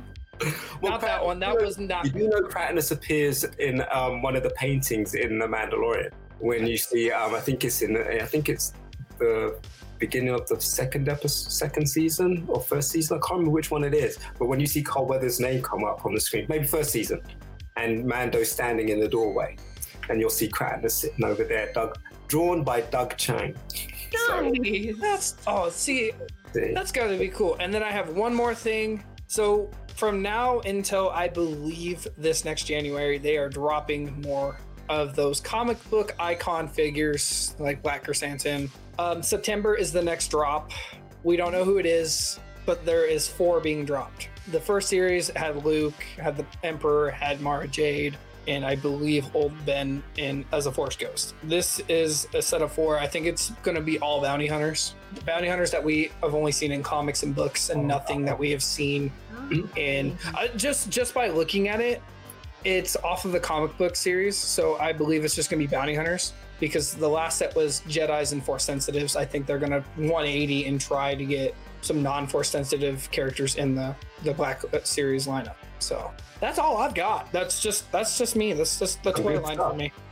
Oh, only thing I... I got was one thing. Oh, I'll just no, say no, no. Right after you, you've just got one thing because I've got like a whole list. Happy birthday, John Williams. He turned ninety. Happy birthday! Yes, ninety years old. What? That's all the news I. Still composing. That's all the news I had. Yeah. Speaking of John Williams, I've got a bone to pick with you, Kyle and C J. Uh oh. We did that show on Monday, and I said, guys, John Williams been photographed inside the same Sony recording studio where he recorded A New Hope, and both of you went, nah, it's probably just for a video game. It was for Kenobi. I was right. Nope. I I mean, was right. ninety years old. He, like, he could have been there doing his birthday song at ninety. Yo, we never. We, he ain't gonna. Okay, he ain't gonna stop. For himself. He did all the Star Wars music. What are you talking about? Well, of course he did Kenobi. I figured it was already done, though. Oh, okay. So now you're covering your ass. You're beast, all of you. I was right. I was right. It was uh, you're right. You're right. By variety. I'll give you that. Uh, you get this one. You get one. Thank you. One. Thank you. Um, I have some sad news. Uh, Star Wars comic book writer Ted Vi- uh, Tom Veitch has passed away. Uh, Veitch was best known for writing for Dark Horse Comics in the early nineties. He did um, Dark Empire, Dark Empire two, and Empire's End, which is sort of, in the comic book world, considered the parallel to the Thrawn trilogy. It's it's upheld incredibly by the comic fandom. Um, wow. It's very, very I sad. I start reading comics. Suddenly. I'm missing on out things. on so much Star Wars Yeah, you're content. missing out on the Jar Jar thing. Star Wars comic run is incredible. Which one? Dark, the, all of the Dark Horse Star Wars comics, just all of them that were done under Dark Horse in the nineties. Right. Insane, absolutely oh, insane. Beautiful. But yes, very, very sad that he's passed away, especially as it was from COVID. So uh, my condolences oh. to his family and his brothers especially. Um, on a slightly cheesier note, uh, there's a new Galactic Star Cruiser short that's been released on their YouTube yeah. channel. Yeah. Um, oh, another sorry. review video? Yes. Oh, we, uh, we got to do a video on that. We do. The story of the Star Cruiser is set between the events of The Last Jedi and uh, Rise of Skywalker. There's going to be quite a few familiar faces. Chewie's been spotted on board, and Rey and Kylo Ren will be meeting for the first time since the since the end of The Last Jedi, which is what I think all of this Daisy stuff is. Is why I think she's been brought back potentially for this, because she did the Rise of the Resistance. She came back for that and did that on green screen. Um, oh wow! And so did John Boyega, yeah, which was dope. Yeah, it was. So yeah, um, it seems to be a. I think they've made some improvements. The trailer does look better. I have watched it. It does look a little better than what we were first presented with. Nope. They're trying. You can't. You can't sell me on this again. You like you already messed up by dropping that and then getting rid of it, and we had Here's... to react to it. Here's the thing, C J, I wasn't interested until Rey and Kylo were brought up into the conversation. now... Now they're, now they're making a Star Wars Galactics love boat. That's what they're doing. They're trying to set it up as a love hotel love now, because they're, they're galactic. The honeymoon suite. The travel cruiser, whatever. The first one was just terrible. Like, I, I wanted to go until I seen this thing, and now I don't want to go no more. Um, if anybody is interested in learning more about the history of the Halocon Star Cruiser, there is a five-issue comic run being launched alongside the High Republic book Mission to Disaster wow. by Athena Island, which will be released on March the first.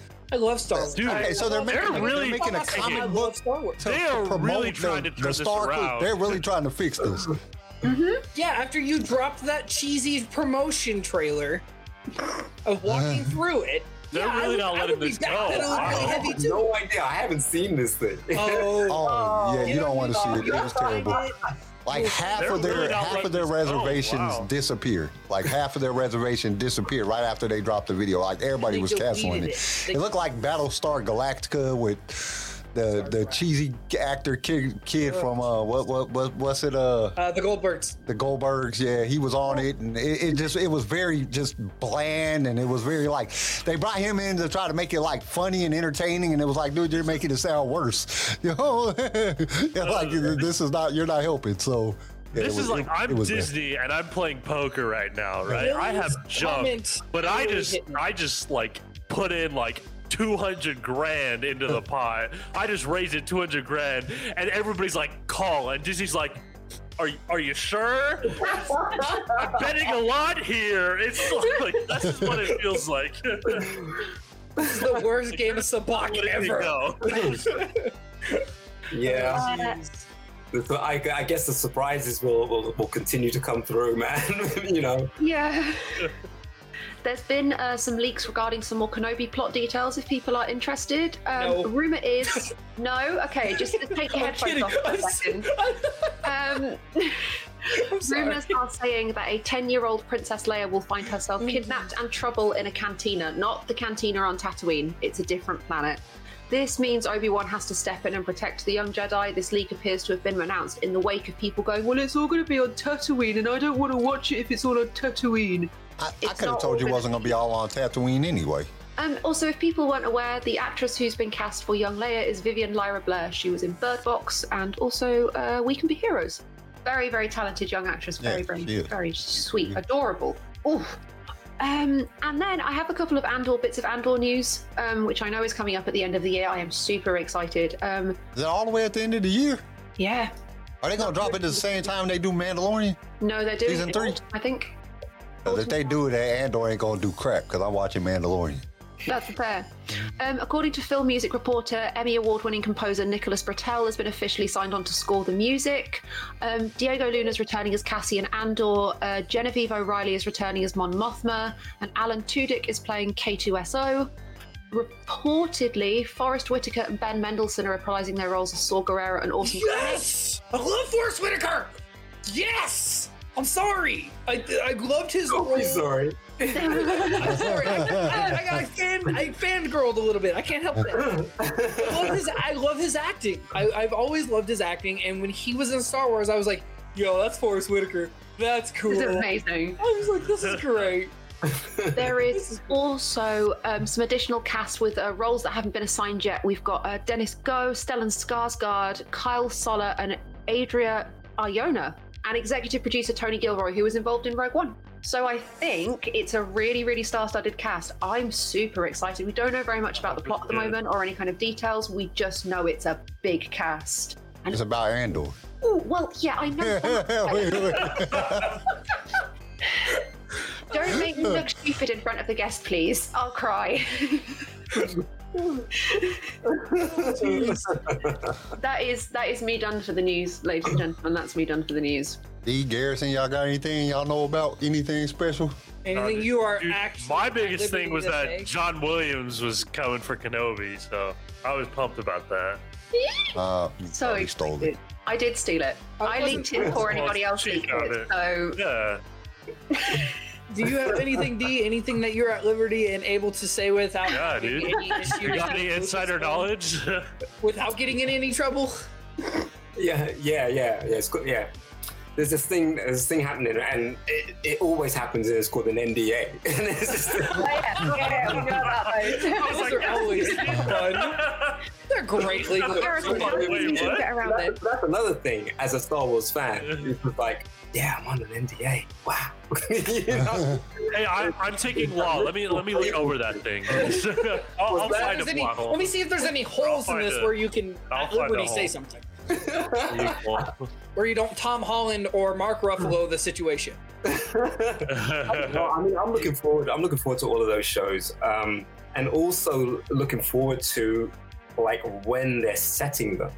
You know, um, Star Wars has been amazing um, in terms of always posing these questions. You know, so it's the, yeah, this is a healing spot. So, so all the questions people have and, and things people demand that they want to see and and and and um, think that it's it's not going in the right direction and things like that. Always remember, you're only on page one, okay? Um, and that's not and that's not of of any particular chapter because George didn't even start with, with episode one, right? And so, with all these things that are coming out, it's this amazing puzzle of questions being answered. It's like, I fought in the in the Clone Wars alongside your father. It's like, if that was released today, people are like, what? oh, why did you put that in there? That's a waste. That's a waste of dialogue. That's a waste of space. Do you know what I mean? And then how long did you have to wait? That's before a good point. You saw, how long did you have to wait before you saw the Clone Wars? You know, or a Fett? You were what? Wonder what he looks like under, uh, underneath that helmet. How long did you have to wait? Yeah, all of the questions gonna be answered, just not in that particular chapter. So, so, so it's like when you have this feeling, it's like, I want to see this happen and this should happen. Uh, you know, you hear anybody say that, just hold up your finger and go like this. Turn the page, yeah. And then what you want to see will will comprise of everything that's in this episode, and also connect to what's already been shot. Yeah, it won't make any sense, you know. Um, and also this thing about what characters you actually follow. You know, um, we're not following technically Boba Fett. We're following his association to Din Djarin. Why? Because Din Djarin is connected to someone who's, who um, has the Force. Yeah, we're not seeing Luke, um, we're not seeing Ahsoka for no reason. You know, this whole family, you know, that um, we're being connected to through characters um, you've only seen or heard of in comics or in the cartoons. You know, they're not popping up for no reason. They all funnel through this same channel, which is connected to the Force. So at some point, you always have to go back to what the story's about, who the story's about, yeah? And the story isn't about a particular person, it's about the Force, yeah? Where, how does that story, how do these characters tie us into that?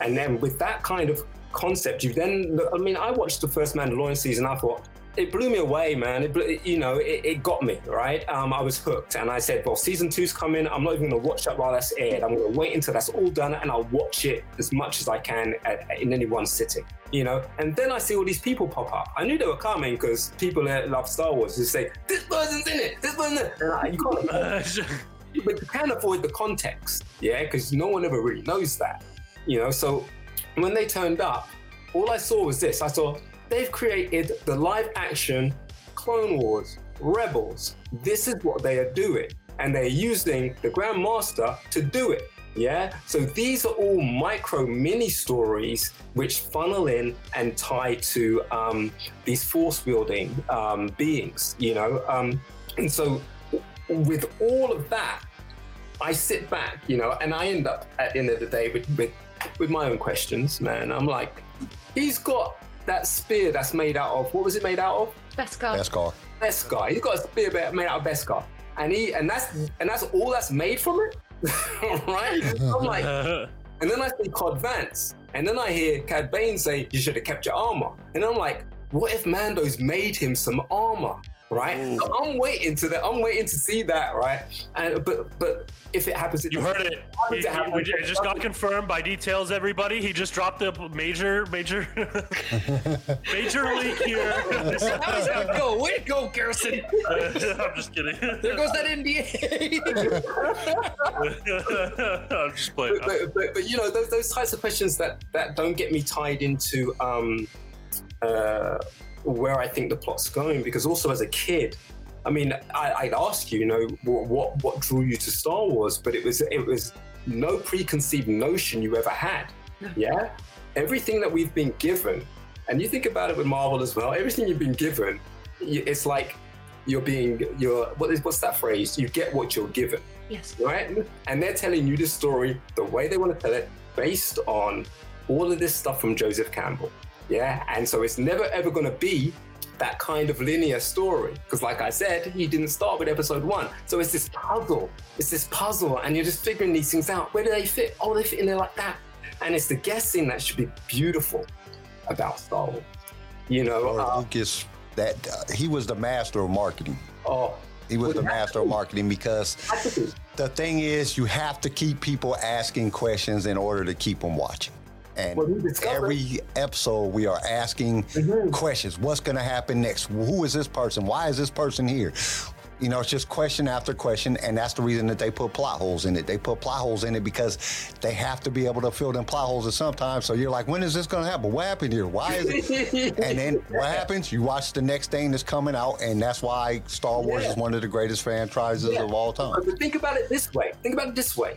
When they're completely, do- I don't think they're ever going to be done, but when they're completely done and you connect this thing all up, it'll be the biggest epic story ever, because no one will be able to contend with it, because it has the comics to follow it, has the books to follow it, has the cartoons to follow it, has all these separate micro stories from Mandalorian to, to Boba Fett, all these things fill in all these gaps. It's going to be absolutely epic. I don't think anybody's going to be able, be able to start watching it from episode one and still be alive by the time they get to when they finish. you know? You know, but these, I, th- I think these things are so emotionally charging. Um, and it, it, I always have to kind of like emphasize to always remember that there's a next page coming, next page coming. I've I've heard some passionate, I've heard some passionate people pour out their hearts, you know, and it's like, oh, just chill, man, just chill. You know, it might not be even in the next episode. It might be in twenty years, don't worry. You know? You know? But but it's always there, it's always there, you know. But how did, look, my question to you guys, what was your first introduction to Star Wars? Can I go? Can I go? Can I go? Yeah, you can go. My first introduction to Star Wars was from my grandfather during Christmas time. I told the thirteen thirteen podcast this, but I'm glad I get to share it with you too. Was Empire Strikes Back. That was my grandfather's ultimate Christmas movie. My grandma wanted to put on Polar Express. Grandpa was like, "Nope, it's Christmas time. We're putting on Empire." And I, I, got, I hadn't seen. I hadn't seen A New Hope. I hadn't seen Return. I hadn't seen anything else except for Empire. Like, like, wow. So I'd watched Empire, like, I think two years in a row before I was like, Grandpa, is there more? And he's like, oh yeah. Oh, buddy, you have no idea. And I fell in love. That's how I fell in love with Boba Fett, because Boba Fett was like this mysterious character. He, Vader, you know, gets in his face, is like, no disintegration. Like, I want to know, what, what do you mean by that? Yeah. What, do you, what do you mean no, no, no disintegrate? Is there a backstory? And I was like asking so many questions, and I fell in love with it. And it just, it progressed through the years. I had, mem- I have memories with my grandpa still. Like even now, he'll message me. He's like, oh, did you see this? We watched Clone Wars together through the six seasons. And like, it was an every Friday event. It was just amazing. It was just, I think Star Wars has honestly just been the best part of my life so far. I mean, it led me to these guys. It led me to this crew. And it led me to be a complete geek in openness and happiness. So, that's the real place. That's the real place to be. It's just the open heart. It's on your sleeve, you know. I mean, I do have it on my, my arm. I have it right there. I mean, I mean, I mean, I mean, it's right there. I mean, it's not coming off. This isn't this isn't an add-on like little get wet sticker. This is permanent. Yeah, a lot of love and respect for that, for sure. I was given a V H S copy of The Phantom Menace by my mum when I was about nine years old. Fell in love, like instantly. Didn't. Had no previous preconceptions of Star Wars. My parents weren't terribly big Star Wars fans. They knew the films existed, but they weren't, you know, that fond of them. So it was just me by myself with my copy of The Phantom Menace. And I think I watched that for about two years because I didn't realize there was anything else. Wow. I didn't realize wow. there was Attack of the Clones and Revenge of the Sith. So I'm very... You, you got in deep with the with the with the Anakin story, and that, yeah. now you know it explode and and. Yeah. I'm I'm very lucky in the fact that I got to watch Star Wars in the way George wanted it to be watched. That yes. was my experience. I didn't watch the original trilogy till I was maybe sort of sixteen, seventeen years old because I didn't, it wasn't my Star Wars. It wasn't connected yeah, to the yeah. story for me, but I got to see the progression, and it made, by the time I'd seen uh, Return of the Jedi, it made uh, Vader's redemption so much more painful and heartbreaking yeah. and emotional because I'd had that lead up. Star Wars has always been a part of my life. Yeah. Like all these guys. The thing about those prequels is the, the way that it all looks. It's fairy tale, yeah? Everything's supposed to look fairy tale before it all crashes and burns, you know? Um, and to, and if you're delving into it on that level, then you see for, you, you're actually, it's almost like living that beauty into, you know, the desolation that is to come, you know? Yeah, that's heavy, okay. Seriously. Dude, I, yeah, for me, honestly, I can't even remember. I just grew up with it. Like, it was just what, like, the movie that my dad put on for me to watch. And, like, I just grew up watching Star Wars. And so I don't have, like, a specific memory when I was first exposed to it. It was just, like, it was always there. There's wow. always been Star Wars. Wow. Like, one, one memory I do have is, like, whenever I would want to watch Star Wars, like, and my dad wasn't there, my mom would be like, no, because every time I'd watch Star Wars, I'd immediately get super psyched. I'd get my toy lightsaber and I'd run around the house hitting everything. Me and my brother would go ham on each other. And like, inevitably you accidentally actually hit them, and then they actually do get mad, and then you're actually fighting or something. So yeah. my mom just wanted to avoid that whole thing, and she'd be like, no, we're not watching Star Wars. But it's but I can imagine you knew what you were doing. It was like, oh, can we watch Star Wars? You know, we got you got the lightsaber. Oh, right. the lightsaber. You get rid of it. Exactly. But loved it, loved it. So it was always Star Wars for me. Uh, my first memory, because you know I'm old. Um, but my first memory was in nineteen eighty-three when I was six, five or six at that point, when Star Wars, when uh, Return of the Jedi came out. Um, and my mom took me to go see me and my sister and my little brother to go see the movie. I don't know why she brought my little brother. He was like two. Oh. But I remember getting really, really scared and petrified, and then getting beat. That was my first memory of Star Wars, because I was scared of Jabba the Hutt at six years old. He like scared the shit out of me, like, what the hell? And I had, we had to leave the theater, and my mom beat me because she paid money for us to go to the theater, and then and then I cried and got we got kicked out of the theater. Every time you tell it. Every time. Every time. Still to this day, I am forty-four years old, and still to this day, when I watch Jabba, I shake like a... My mom has that. My mom has a similar story, because my mom went to go see um, Empire with my grandma, and my mom was afraid of Darth Vader and started bawling, and my grandma took her out into the hallway of the movie theater in Ontario, whooped her ass, and said, you either oh get back God. in there and you either get back in there and watch that movie, or we're going home. And my mom's like, I want to go home. And then they so yeah, so that was my first. But then after that, like, it probably wasn't until I was a little bit older, and I grew up in, you know, part of my young life in L A, and then I moved to Denver, and I didn't live in the best of neighborhoods, so, you know, being a Star Wars fan wasn't something that you could do. You know, you can't you can't be running through the hood wearing some Star Wars crap. You about to get beat. So, but I kind of, when I as I got, I always watched the movies, and then as I got a little bit older, um, I started getting into the books, and then I wanted another movie, and then I just went into this. Like, I wrote George every week for like, I don't know, years. It was a couple years. I wrote him every week. because I was like, when you gonna come out with some more? This doesn't make no sense. When is this gonna finish? There got to be more or something after. And I just wrote them. And then I just I got to reading the books. And then when they came out with audio books, I started listening to the audio books, and and then it just it just journeyed on to more stuff and more more more more more more Star Wars. It just I just couldn't I can't get enough Star Wars. It's it's addictive to me. It's like, it's It's it's beautiful. It's beautiful to hear to hear, hear that, you know. It's and that, that hunger, you know. It's we all have it. We all crave for, crave for, for it, you know. Um, whether it's Star, whether it's as a Star Wars fan, or people with Harry Potter fans, or Lord of the Rings fans, or there is there is something special about the nature of these movies and the stories that are being told, you know, which do date back and go back to everything Joseph Campbell was talking about in terms of how you tell a story, you know, how you set the scene, how you set it up.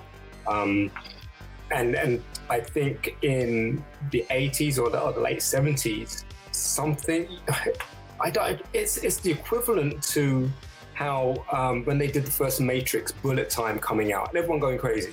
Ah, bullet time, bullet time. Yeah, um, it, within within six months, you know, of that movie coming out, you're seeing that really good stuff being used on an advert for, I don't know, cheese or something. Yeah. You know, you know, bullet time cheese flying at you. So so it's just like, huh? But but in the seventies, it would wouldn't be six months. It would be something like decades before people got their head around what I L M were doing, you know, and how they were using the skill set they had to tell these stories. I mean, we've got everything in there, from the stories from from from um, almost like the princess and the prince and, and, and things like that too, um, to go on about that.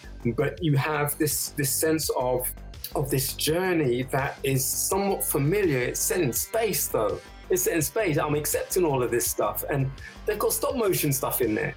I'm all, I can already accept that. I already dig that. They got C G I mm-hmm. in there. Okay, I can dig that. You know, unless you're watching the very first cut of like um, the special edition with um, Han Solo walking over the back of Jabba. You know, and it's just tick, tick, tick, tick, tick. You know, I, they released that in the cinema. You know, I didn't see the smoothed out version until I got the D V D. Right? But you accept all of these things and puppets, puppets and droids and stuff. You just accept it. Yeah, but it, I it's think- beautiful. I tell a lot of people one of the biggest reasons I love Star Wars so much, because as we deal with everything in our everyday lives, you know, when you get to go home and throw on the Clone Wars or the Book of Boba Fett or whatever it is, for that time period, you don't have to worry about the rest of the world. You can be stuck in that fantasy and you can be immersed into that world without having to worry about whether or not your rent is paid or whether or not your car is going to run right or what's going on at your job, or nothing else in the world matters except that fantasy of Star Wars at that moment. That's what draws you in. That's what keeps you. You don't have to worry about nothing else. The world is just, it's gone. It's all about Star Wars when you put Star Wars on. That's what the fairy tale is supposed to do. That is why the reading of these fairy tales to um, children at a very young age helps that imagination to to kind of like immerse itself into this fantasy world, which they can create. Yeah, they can create, they can visualize it, they can see a picture, whatever, you know, and you know how good we are as kids at seeing something like that. Next thing you know, we've got the figures and we're, and we're reenacting, you know? Um, it's just, it's a, that imprint is always there, but this, this, um, this way of tapping into fantasy and teaching within fantasy, you know, getting getting a child ready for the real world and, and some of those decisions that need to be made. Um, because every child that sees, see, um, has that story read to them or sees this movie is the hero in their own story. You know, you're the heroes of your own story, so you kind of grow with that. But as a staple diet, as, as a kid, you, You can't get any better than that, because no one's no one's reading Little Red Riding Hood anymore. No one's reading that stuff anymore. You know, it's it's all the modern fairy tales that are pulling still to this day from all of the good staple stuff. I mean, that's what it pulls on your heartstrings. It pulls on everything. I mean, I was watching season two of Mandalorian. I was bawling my eyes out. I, you know, at the simplest of things. And even I have to say, even in the Book of Boba, when when um. Man, uh, when Din Djarin says, I came all this way, he's right there. oh my, come on. I was like, oh. I think right. that got everybody. Right. You know? I think the you thing know? that got me in that that whole series is when Grogu shows up on Tatooine and jumps in his arms. Oh. That hit oh. me harder. Like, I saw, I, I took that and that's like, okay, I gotta let him grow. I gotta let him be him. I can't keep babying him. He needs to learn. And when he came back, I was like, oh, he chose him. He said, screw you, Luke, you hit me with the Tatooine. Oh, no. And like, he force jumped into his chest. I was like, that is a moment I will never forget. That has always been something that's like, since I've watched that episode, it has just been stuck in my head. It's just the leap into his arms, like, and then he pulls down. He's like, oh, you're wearing the chainmail. Oh, you know, I missed you too, little buddy, kind of moment. And it's like, yep, I, you got me. Way to go. You got me. I haven't cried yet. I'm crying now. But, but look, that's right in the middle of, of this story. That's right in the middle of some whatever's going on, but we're still there. You know, we're, we're hanging, hanging on the coattails of, of, of these heroes and heroines out there, you know, um, and it's just done so masterfully and beautifully. But I do love the peace of mind that I got. And I, and I say I, I got this peace of mind as a Spider-Man fan, right? Now, I love Tobey Maguire's Spider-Man, right? But as a Spider-Man fan, I'm like, Spider-Man don't shoot, shoot real webs out of his wrist. I'm like, what's that? Oh, really? Spider-Man. But, so, um, and I got used to that. And just as I got over that, they give me, you know, um, Spider-Man two with a big, with the best villain, Doc Ock, and an amazing fight sequence. And I get to see him in the costume. I'm like, yeah. And, and they messed up a little bit due to politics on the third one. So, but I, then I just kind of said, okay, well, only those two movies exist for me, yeah. right? They got it so wrong, right?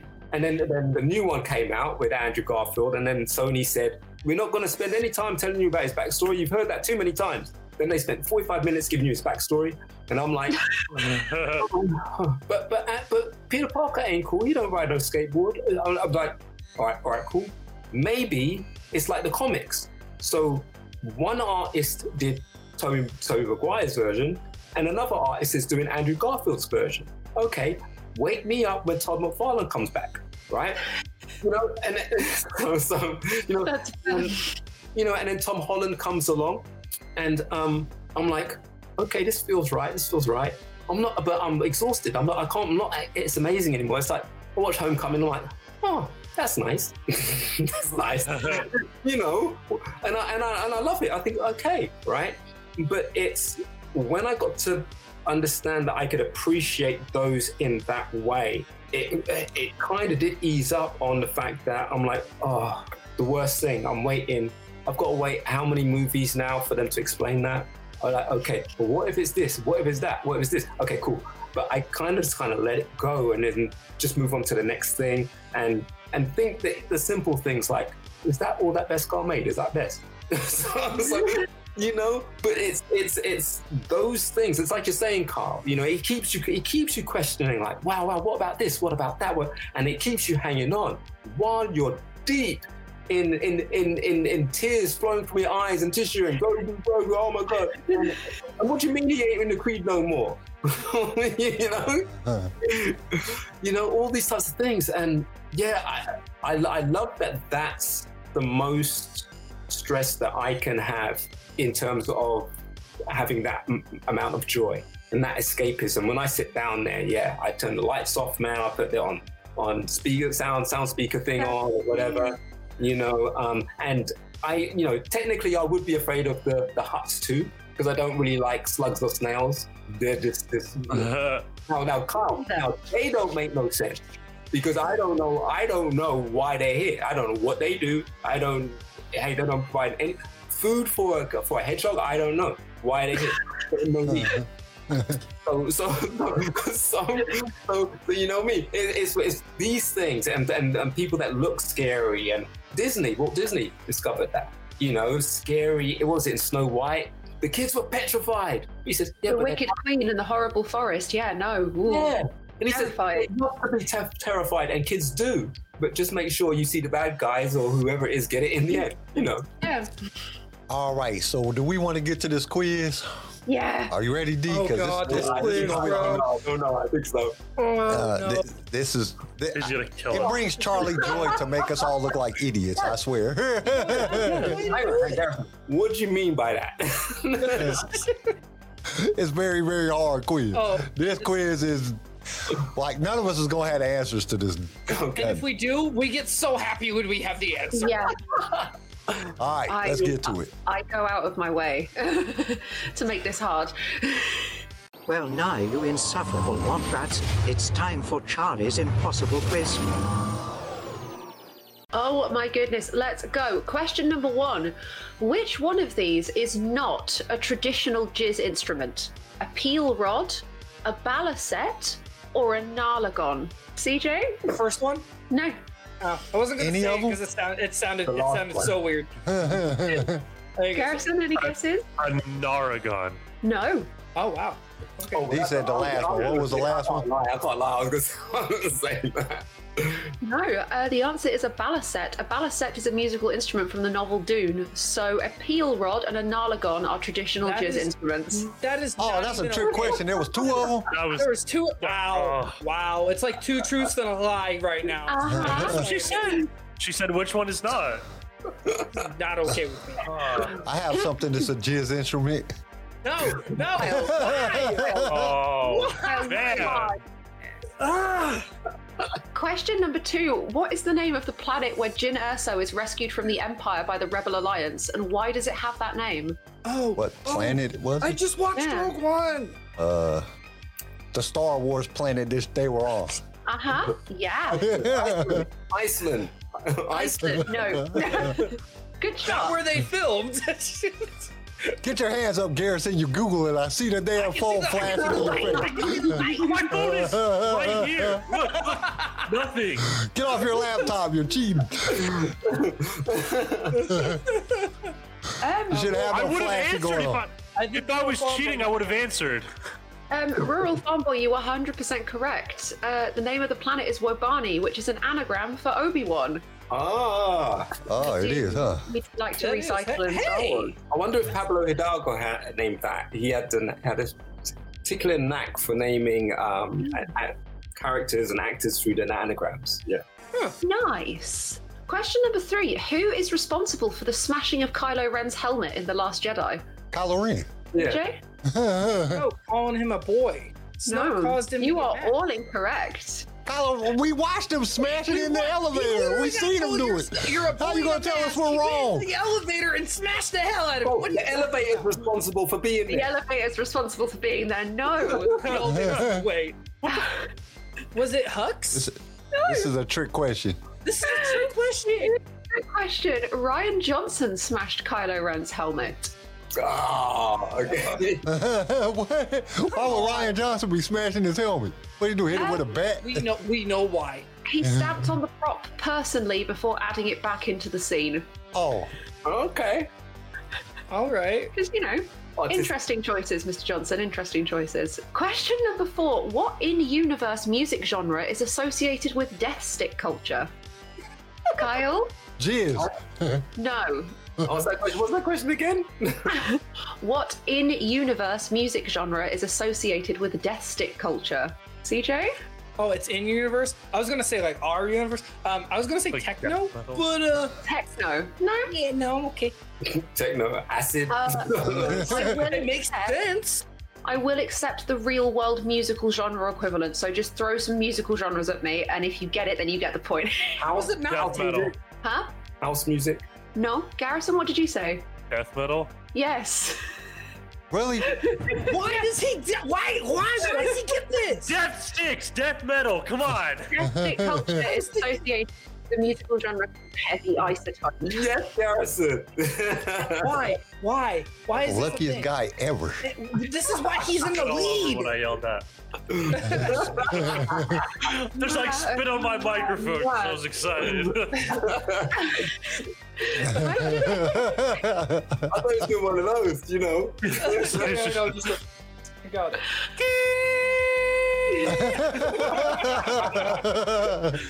We have so many technical difficulties. Oh my goodness. Question number I'm not five. Googling. I'm not, not fucking Googling. It makes me so mad. That's going up now. I'm going to keep that up there just so you remember. Googling. No, question number five. Really good with this answer, so I think he's got it. What served as the main influence for John Williams' iconic soundtrack for A New Hope? Here's a test of your classical music. Kyle? Sex. No. Why? Boy, the name of the music is gin, so... No, I'm no, talking the entire Bach. score. Bach? No. Beethoven. That was spooky. You both said that at the same time. No, not Beethoven. Uh, D, have you got any guesses? Mozart. No. That's all I can think of. Um, Tchaikovsky. Tchaikovsky. Wow. No, I'm impressed with these wow. guesses, boys. Oh, Rural Farmboy. You're at it. You are at it again. Uh, the entire soundtrack for Tupac. Yeah. Yes. Doctor Dre and Snoop Dogg. Drop that track. Um, oh. No, the inspiration for John Williams' soundtrack for A New Hope was Gustav Holst's The Planets, which is one of the most famous classical music oh. suites. Uh, Mars, Jupiter, all of that. Fun fact, the original, like, uh, first draft cut of A New Hope, Uh, Gustav Holst's Planet Suite was used as the music, and then that was given to John Williams to go, this is what we're going for, this is what we want to work with, can you compose off of this? Which I think is insane. That's so cool. So the original, like, Star Wars A New Hope was edited to the Planet Suite. Oh, so other words, uh, other words, we, John Williams is just a biter. He just bit no, somebody uh, else's music. No, no, no, no, no, no, no, no, no, no. Because at this point in John Williams' career, this was one of his first, like, composing jobs, one of his first big kind of huge full movie score. And he was still really new and kind of inexperienced. And he took what he learned from doing that process and brought us infinite amounts of incredible music. He is a literal musical genius. I don't know why all these questions ended up being music themed, guys. I'm so sorry. Question number six. In Star Wars music theory, so in universe music theory, what's the equivalent of the C major key? I'm I don't done. even know what a C major go, is. How you going to ask me a question like that?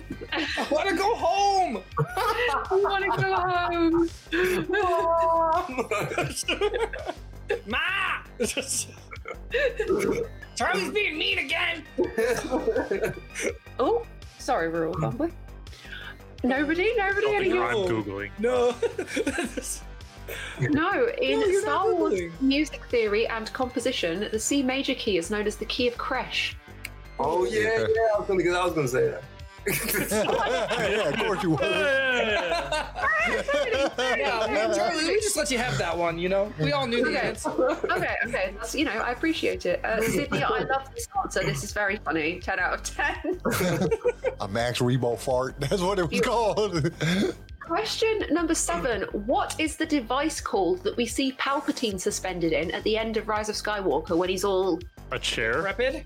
A chair. No.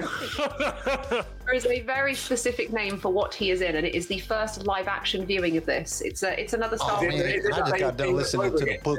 Sorry, D, I didn't catch that. Same thing Boba gets in. No. Back to no, it's that, um, like, you know, that kind of that sort of arm that like moves him around. Oh, ooh, it's yeah, some, so yeah, it's yeah, like the yeah. it's like regeneration, some arm or something like that. I just listened to it in the book. It was in the book in the re the retelling the the Tom Cross retelling of Star crane Wars. Chair. Crane chair, crane chair. No, yeah, something like okay, uh, regeneration or or uh, not regeneration. Well, I don't want to keep saying regeneration. Have something like life support. Um, crane, life support. The iron lung. Something. The iron lung. Wow. The iron lung. No. A better name for it. Um, Palpatine is suspended in something called an Omin harness. The Omin harness was a mechanical spine worn by frail individuals to provide support and maneuverability. The device existed in ancient times as the Sith King Omin reportedly wore one. Because he was so di- corrupted by the dark side, his body did not function. So he built this crane that both well, provides him with I, life support I'm and see the appeal of the dark side. You know, yeah, just, I'm not. I, I'm not seeing the winning, the winning attributes here. Omni-harness. Hey, you gotta be like me, man. You gotta be like Darth Vader. I just live forever, so it doesn't matter. Oh, jeez. But he definitely, Palpatine definitely looked like he, uh, Sidious looked like he was pretty frail, so he probably needed one of those because his fingers was gone and uh, he was kind of messed he up. He chewed them off out of stress. Um, question number eight. Which Star Wars movie features Gary in a cameo, Carrie Fisher's beloved dog? There was a dog in Star Wars? The Force Awakens! No. Oh, I was thinking the first one. Yeah, I was going to say that, but I ain't going to say that no more. Um. oh, oh, I do know. I do know. The Last Jedi. Yes. Oh, I was going to guess that. Um, oh, don't worry, uh, we've got to operate some, some, some of the stuff inside there, and it's animatronics, yeah. yeah. Nice. He was, yeah, he's in the casino scene. He's at the feet of one of the characters at one of the tables. Which yes. is... Yeah. Too I didn't even know there was a dog in she Star Wars at all. Her dog in Star Wars, her daughter in Star Wars, and yeah. she is in Star Wars. She is a legend, and she is very well missed. Damn straight. Question, uh, ooh, question number nine. In which Star Wars film is Hera Syndulla mentioned by name? C J? Rogue One. Yes, you were so fast on that. Yes, I knew it. I knew it because if you listen to them when they're zooming in to go into. Hey, quit talking about my wife before we have a problem. No, you want me to fly to you? You're gonna fly to me because we'll we'll get it. Let's go. You fly first or I fly first? Who who flies first? We meet halfway. We meet halfway. No, um, while they're zooming into the base, you'll hear Captain Syndulla, please come to the yes. briefing room. Yes. And the droid, the droid from Rebels is in that scene as well. Yes, Chopper is in that scene rolling out to the ghost, and if you look out from the distance, you'll see the ghost. Yeah. I gotta watch Rogue One again. I'm missing out on a bunch of stuff. I didn't see none of that. I wish you could see Zeb, though, because you'll hear Hera, but you don't see Zeb. But you see Chopper, the most violent droid to ever exist. He makes R two look soft, in my opinion. Just Here, Here's a little story. When I um, was being fitted for the L, L one suit, and I was on set, Um, and there's a picture of Neil inspecting me in the suit. Um, and that was the same day I'd seen um, a Chopper rolling about. And um, I wanted just to meet Chopper while I was in my suit. And it, it didn't it didn't get to happen. But that one moment, that one moment, I was like, oh, L one and Chopper just needed me. So yeah, there was that, there was that moment. I Dylan says L- Chopper is a straight up war criminal. No. I'm sorry, L three and Chopper would make a great duo. Oh. Think about it. Droid rights and a droid that isn't afraid to kill. They'll get hey, it. Hey, Chopper took out a lot of droids and Rebels. That sounds a little scary to me, bro. That's a comic series in itself. Yeah. That sounds like a, a terrorist of, organization waiting to happen. No. A bunch of droids that will say no. That's it. Eat poodle. Oh. I'm gonna question number ten. What was the working title slash code name for Solo during its shooting? You should know this, D. Uh, I do know this. Do you know it? I don't know what it is. Um, uh, floppy wet dog. Indiana. No. Red cup. Yeah, red cup, like red, red Solo cup. Red Solo cup. cup. I fill you up. Let's, Let's have a party. Let's have a party. Wow, such a good song. That is a good song. ten out of ten. I've already got two more questions for you guys, I promise. In Clone Wars, we meet the droid A C. What is his full name? Oh, oh, oh. No, no, no, no, no, no, no. Why is it called? Astro Zebra. No. Oh, no. A C two one three four. No. Uh, that, that, that sounds close. That, that sounded like, pretty yeah. accurate. that, that sounded like that sounded like one of those wild Harrison uh, Garrison questions. Nope. eleven eighteen nineteen ninety-eight. No. Your birthday. Garrison, wow. If Garrison guessed this accurately, I think you need to go and see like Mensa. Um, oh. Oh, no. Anybody got any more guesses? A C twelve. A C, no. Dylan, you're wrong. Sorry. Yeah, Dylan. um, A Z F one fifty. No, yeah, like that one. Hayden. The answer, A Z's full name is A Z I three four five two one one eight nine six two four six four nine eight seven two one three four seven. Why would anybody know that? Why, why is that like nobody in the world why, knows the why answer is to this? Why is I was that gonna say, thing? If I guess that correctly, for sure that was Google. That was beyond Google. They had the dictionary right there, character dictionary, flip it through it real quick. I have quick. a Google chip in my ear, like. what what what movie does that droid appear in? I think uh, he's in Clone Wars. Okay, so okay, so it's no one I know who would be responsible for that. No one. My my final question, you, Dee, you're a sneaky one because you've actually already said the answer to this question. So you, I no, just start naming off all the stuff that Dee said. I want to see if these three were listening and paying attention. We all remember the character Slow and Low, especially you, Dee. But what inspired the character's name? Ah, no. Ah, that's the answer. Did any of you listen? Music, I was listening, music. Here's so the R and B music. Hey, he had so much words of wisdom. I can't remember it all. Why is that? Why? Why do you got to do this to us? Garrison, uh, close, but I need the specifics. I know it is Slow and Low in L A means because you got a lowrider. You're riding it slow and low off of the. Uh, ah. Oh. So close. Why? Ignore the, don't look at the chat. Nobody look at the chat. We're all fucked up. I didn't look at it. I'm sorry. I, I couldn't I help. Too. No, um, Slow and Low is a Slow and Low is a reference to the Beastie Boys song Slow and Low. J J Abrams, who E P'd the film, is a huge Beastie Boys fan and has worked references into them in many of his previous films. Oh, bro. That is for Sampo. Beastie Boys is dope, oh, though. Oh, jeez. Damn straight. Thank you, everybody, for participating in Charlie's Impossible Quiz. It's been another sensational episode, as always. Yay! Uh-huh. Uh-huh. You always say that. Sensational to get our butt whooped, huh? And just not uh-huh. look like a I bunch of idiots all the time. Uh-huh. One point. I averaged two. You I didn't get no points. What are you talking about? Uh, I think Dee won this episode. Straight up. Yeah. Yeah. It's not like I wrote loads of the questions about yeah, it. My really give, my really give.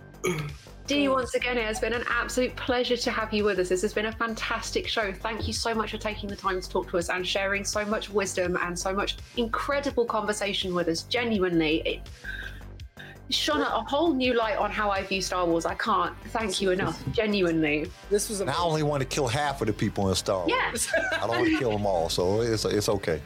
He's still I, you help me out. He's gonna, he's no, gonna try. Thank you, thank you so much for inviting me, Carl, Charlie, C J, and Garrison. It's it's yeah, I love talking Star Wars with people that are passionate about Star Wars. You know, um, and it's that it's that instant family connection. It's that it's that place that we all know and love. It's you know, it's not a strange book somebody else is reading you haven't read it yet. You know, um, you might have read a different chapter, but, but you know, it's it's um, a beautiful thing for be- bringing beautiful people together. Um, I just love, and, and we've been given some amazing stuff lately to see, and it's amazing that this rebirth has come with with Grogu and. and everything that comes with Grogu, you know, um, from Mando to, to Boba to everybody else that appears. Oh, and Ahsoka. Oh, love Ahsoka. so, so, yeah, you know, thank you so much. It's been a great, great fun um, being here. A pleasure. We really enjoyed having you here. In a way, it's awesome. Thank you for everyone for joining in in the chat, everyone who watched the show live today. As always, you can catch us on Wednesdays and Saturdays. This Wednesday, this Wednesday, we're talking Rebels, because I've never seen Rebels. So we're going to throw me headfirst into that and see what happens. I'm excited. Yeah, and we're going to uh, cover episode one and two because they're, yeah. uh, they're, they're a two-part thing. It's a to-be-continued. Yep. Another thing is next Saturday is our big Star Wars Cosplay Appreciation Day is coming out. Yeah. So everybody... make sure you get that stuff out there with all the cosplayers, because it's going to be a blast to have all the cosplayers come on the show and talk about uh, talk about Star Wars and talk about their journey as being cosplayer and creating their own costumes and decorations and all that stuff. All this love in the chat for Dee. Oh, my goodness. Oh. Hey, Nick. Uh, lots of love to you guys. Thank you for, for actually coming to see the show and listening and everything. So, yeah. I guess I guess Ray's gonna be. Is Ray turning up at that cosplay thing? Yes. Yes. I'm gonna. And, I'm gonna take you guys out of the box. So I created my own character. I'm Darth Sway. Um, if you look at the Star Wars Intended Instagram, you'll see pictures of me on there. And I think you got some. We I think Darth we did a show when I was in costume. I think our very first show that we did. Yeah, our, our first our, live show was done in costume. Yeah. Awesome. Garrison dressed up as George Lucas. It was absolutely brilliant. I was making it for the Millennium Falcon. Exactly. and, and, and everybody got to understand when it comes to this cosplay thing. This next one on the twenty-sixth, our our, our uh, appreciation day for cosplay. Garrison has got the best costume ever that he is coming out oh with. God. Y'all gotta tune in to see his costume. He won't tell me, and I'm upset. Okay, okay. I know what it is though, and I'm so excited. How do you I know, know what it is too. I know it was Kyle's idea. idea. Well, it's gonna be I'm great. So it's gonna be one of the most hilarious things you ever see. Whenever I see cosplayers, it's the only time I'm like, oh, where's my suit? I want to be in one. I want to be in one. Dude, you got the best cosplay ever. You actually got to be we in the movies. In Star Wars. Yeah. Yeah, I mean, that's a trade-off. I mean, I, yeah, there's that there too, but... You're a professional cosplayer is what it is. You go to the costume, it's like, oh, yeah, that is so cool. Again, thank you everybody for joining us this week. It has been a fantastic show. Again, if you are not subscribed to our YouTube channel, drop us a subscribe, give this video a like, make sure you hit the notification bell to join our live shows. And as always, be kind, be safe, and may the force be with every single one of you, always.